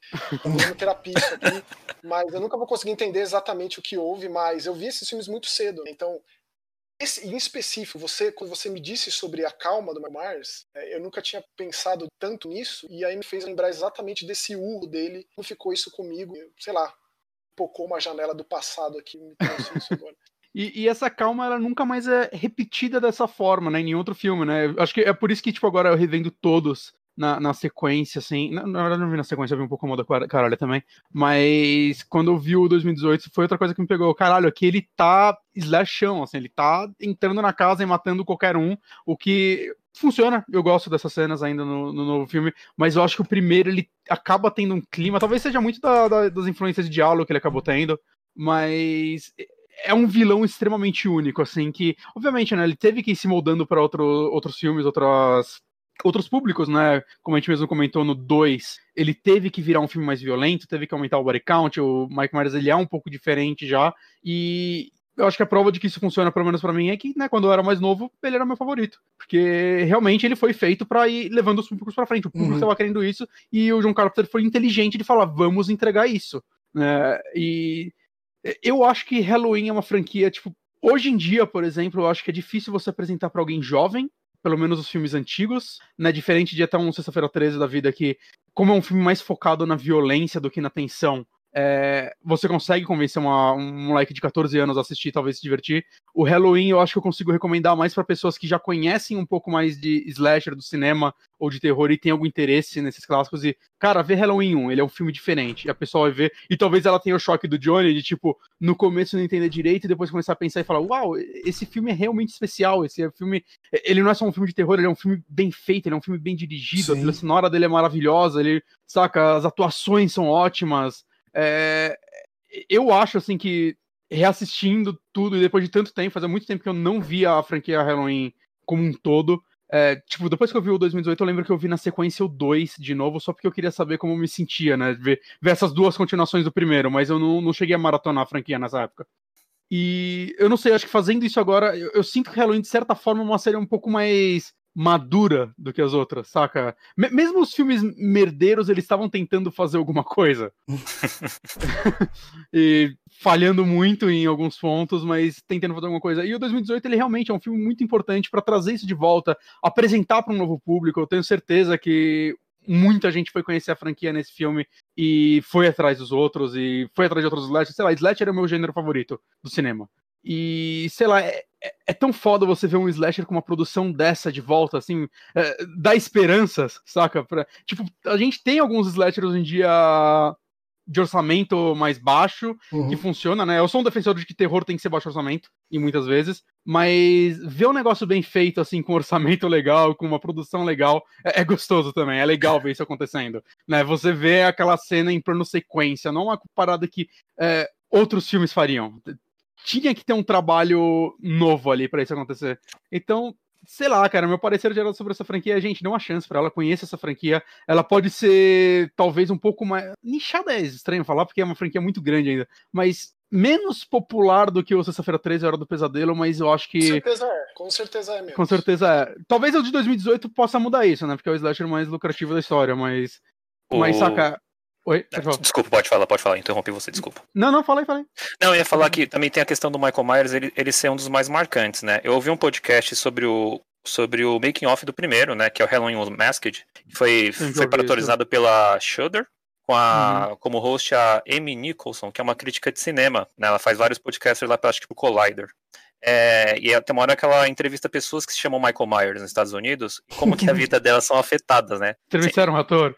Não, entrevistaram tipo, pessoas normais que se chamam Michael Myers, né? E Tinha que aí... entrevistar o Mike Myers. Aí eles falam que, que às vezes, tipo, eles se apresentam para alguém e falam, ah, meu nome é Michael Myers. Aí a pessoa é, sacode a mão dele assim e olha assustado, tipo, tipo psicopata. É, tipo psicopata, né? Então é um personagem assim que ele é até mais, ele é mais intragável que o Jason e que o Fred Krueger, sabe? E, eu acho Pensar assim. que Michael Myers é por conta do nome do produtor do Sim. assalto 13 DP, né? Esse que era um cara mó bonzinho, né? E, e eu acho que o... ele que promoveu o filme na Europa, fez ser sucesso. Sim. E, e eu acho que o, o visual do Michael Myers ele é icônico de uma forma, tipo, meio menos é mais, saca? Ele não tem tantos detalhes, ele é a, a máscara do Capitão Kirk, um, um, macacão e é isso, saca? É uma faca de cozinha. Eu gosto Sim. muito da. É, é, o Baby, é o Baby Driver que faz uma piada. Isso, isso. O Baby Driver é muito bom, né? Que eles vão fazer um assalto. Aí chega lá, ah, não, compra umas máscaras pra gente usar pra assalto e tal. Ah, não, que máscara que eu... Ah, pega uma, uma, máscara do Michael Myers, né? Então, e daí o cara compra um monte de máscara do. do Austin Powers. Austin Powers. que é o Michael Myers. é muito bom. Muito bom. Mas é isso, gente. É... Mas acho que esse, esse, o Arsenal enxuto com, é, também respeito, né? Comparativamente ao Jason, porque nunca usou uma serra elétrica, é bom sempre deixar isso claro, as pessoas, né? Tem esse isso, Mandela sim. Effect no Jason, ele usa uma, uma, serra elétrica. Meu Deus, ele usou um cortador de grama, mas ele nunca usou uma serra elétrica em 12 filmes. É, mas o Michael Myers ele é mais seletivo no arsenal e hum. prefere a boa e velha faca de cozinha. Mas, mas, na, mas ele é, como o Runner falou, ele é um artista na hora de né, plane arrumar a morte depois dela feita, assim. É. A, a, até no 6 ele pendura um cara em cima de uma árvore no meio de uma festa e ninguém vê. Não, é exatamente. O Jason copiou isso dele, que é colocar os cadáveres Sim. posicionados assim estrategicamente, né? Pra, aparecerem no final do filme. Só, só a última vítima vai ver todos no final do filme. O Jason é campeão nisso, mas ele chupou isso aí claramente do mar. Mas é Bom, é isso. É isso então, gente. Cara, queria agradecer muito a presença do Maxon e do Moonrunner aqui, gravaram com a gente. Uh, foi uma discussão bem legal. Novamente, aquela discussão livre, a gente deixa a conversa aí para onde ela for. Uh, uhum. Eu acho que é a melhor forma de conversar sobre uma franquia grande assim. E foi bem legal. Queria agradecer muito o Maxon. Uh, Maxon, se o pessoal quiser acompanhar mais o seu trabalho, onde que te acha? Eu que agradeço o convite. Para mim é sempre um prazer falar de terror fico emocionado que vocês vieram me chamar. Inclusive, eu fiquei muito chateado que eu não participei do de Candyman. Eu gosto muito do Tony Todd. Inclusive, eu tô revendo todos os filmes do Final Destination, né, o Premonição, e o Tony Todd é incrível, porque ele tem uma cena em cada filme e já é o suficiente. Fez 20 anos, né, no começo do ano, eu tô pre pretendo fazer uma, um especial sobre. Então, muito obrigado, Guilherme. Fez em março. É, e aí tem os papos de voltar, né? Eles estão falando já faz tempo de voltar. Talvez fique pro ano que. É, é um prazer estar aqui, muito obrigado. Espero voltar mais vezes. Sempre que vocês quiserem falar de terror, por favor, lembrem. quando, quando eu convencer o Johnny a fazer de brinquedo assassino, é bom saber que existe mais um fã. Assim. Não, cara, ó, é... é... nós dois e o Newton, cara. O Newton do. Quem qual é o nome do, do, do, do, do, é canal do site? Tech? Eu não lembro se é o hum. canal Tech, o Tecnoblog, é algum desses. Caralho, desculpa, Des Newton. Desculpa, Newton. Não me odeie. Mas, mas é os três fãs de Brinquedo Assassino. eu sou, pra mim, Brincadeira de Assassino é, ainda não teve um filme, ao contrário de aqui. de qualquer forma, muito obrigado, de verdade. Prazerzaço, prazer Moonrunner, parabéns aí pela arte do Edinaldo Pereira, com certeza. Ô, Maxon. É absolutamente sem precedentes. obrigado, é, viu? o próprio Michael Myers admiraria. É, ele seria, tipo, se tivesse o Edinaldo Pereira naquele berço lá, ele não mataria também. Não mataria o Edinaldo Pereira. Só Mas corrigindo aqui, o Newton é do Tecmundo, tá? Só pra Tecmundo. não ficar muito feio. Ah, então eu preciso conhecer ele, porque eu, eu preciso conhecer todos os fãs de Brinquedo Assassino do Inclusive o Dom Mancini namora um brasileiro e posta fotos com ele. Sério? Vida, né? É, é, o Dom Mancini é foda, cara. Eu sou fãzaço desse cara. E da Jennifer Tilly também. Recomendo seguir esse pessoal nas redes sociais. Eles A Jennifer é... Tilly é muito engraçada, vocês... cara. Jennifer Tilly esses dias postou uh, o desenho dela no Family Guy, né? Ela falou, ó, oh, como me deixaram gostosona. é, caso vocês queiram conhecer, o canal Masque Horror totalmente dedicado a terror nas mais diversas mídias. Tem vídeos novos todas as terças e quintas, youtube.com Masque Horror. Masque Horror é uma pura homenagem à vovozinha e sempre com camiseta de desgraça. Ela fala, mas que horror esse menino, meu Deus, não sei pra onde vai parar. Cada tatuagem nova era, mas que horror, menino, tá É que eu cheguei na casa dela com a camiseta do Brujeria, ela ficou um tempo sem falar comigo, mas é né? E tem o vídeo do Maxon, o vídeo do Maxon sobre o Halloween, eu inclusive eu assisti hoje pra. pra tá, tá, foi sugerido também no YouTube, né? O que você Legal. fez antes da, de assistir o 2018, tanto que você achava que era ia ser uma continuação a partir do 2, né? Exatamente. Foi é, muito bom. Cabeça. Obrigado. O, o Max é uma pessoa. Você é a pessoa que me deixou com vontade de maratonar a franquia João. Só que os primeiros filmes são difíceis, já tá em torrente. Eu achei em alemão. Cara, legenda alemã. No YouTube. É, então, eu, depois que eu vi seu vídeo, eu achei no YouTube. Mas quando eu tava atrás de baixar eles, eu não, não tava achando nem fudendo, assim, os primeiros. Inclusive os curtas, aqueles filmes lá, o Black Ghost e o White Ghost, impressionante, com em inglês, o Sadako versus Kayako. Ninguém liga para os direitos autorais da franquia, mano. Ninguém vai atrás. É. Ainda bem, né? Tá, pelo menos é a única forma que eles são acessíveis aqui, se pá. Eu gostei, na, na eu gostei da série do João. É, eu vi a série. Excelente também. Achei bem bacana. Uhum. Foi, a série vou trazer é, conseguiu trazer de volta o Screaming Mad George, ele que faz aquele feto bizarro lá, maravilhoso. Que eu amo de paixão esse Screaming Mad George. Que inclusive o Screaming Mad George trabalhou no, no, no Aventureiros do Bairro Proibido, ele que fez o filme. Então, assim, de qualquer forma, muito obrigado. Então, também entrar lá no Mask Horror com. É, é canal pequeno, mas é feito muito carinho. São amor à causa pura e simples. Existe outro que de existir ali canal além desse. É, e é isso. Aberto às possibilidades de me chamar de novo para qualquer outra temática. Ah, a, a gente. Eu não sei se a gente vai aguentar até outubro do ano que vem. Mas eu tenho certeza que a gente vai preparar um podcast especial sobre brinquedo assassino. Eu não e... vou aguentar, não. É, eu tô esperando eu, 10 anos de podcast que eu, eu gravo. Eu, acho que vai ninguém gravar isso Eu acho que não vai dar pra aguentar até outubro. Desde o Drinking Play eu tento gravar um podcast sobre brinquedo assassino. Chega! chega!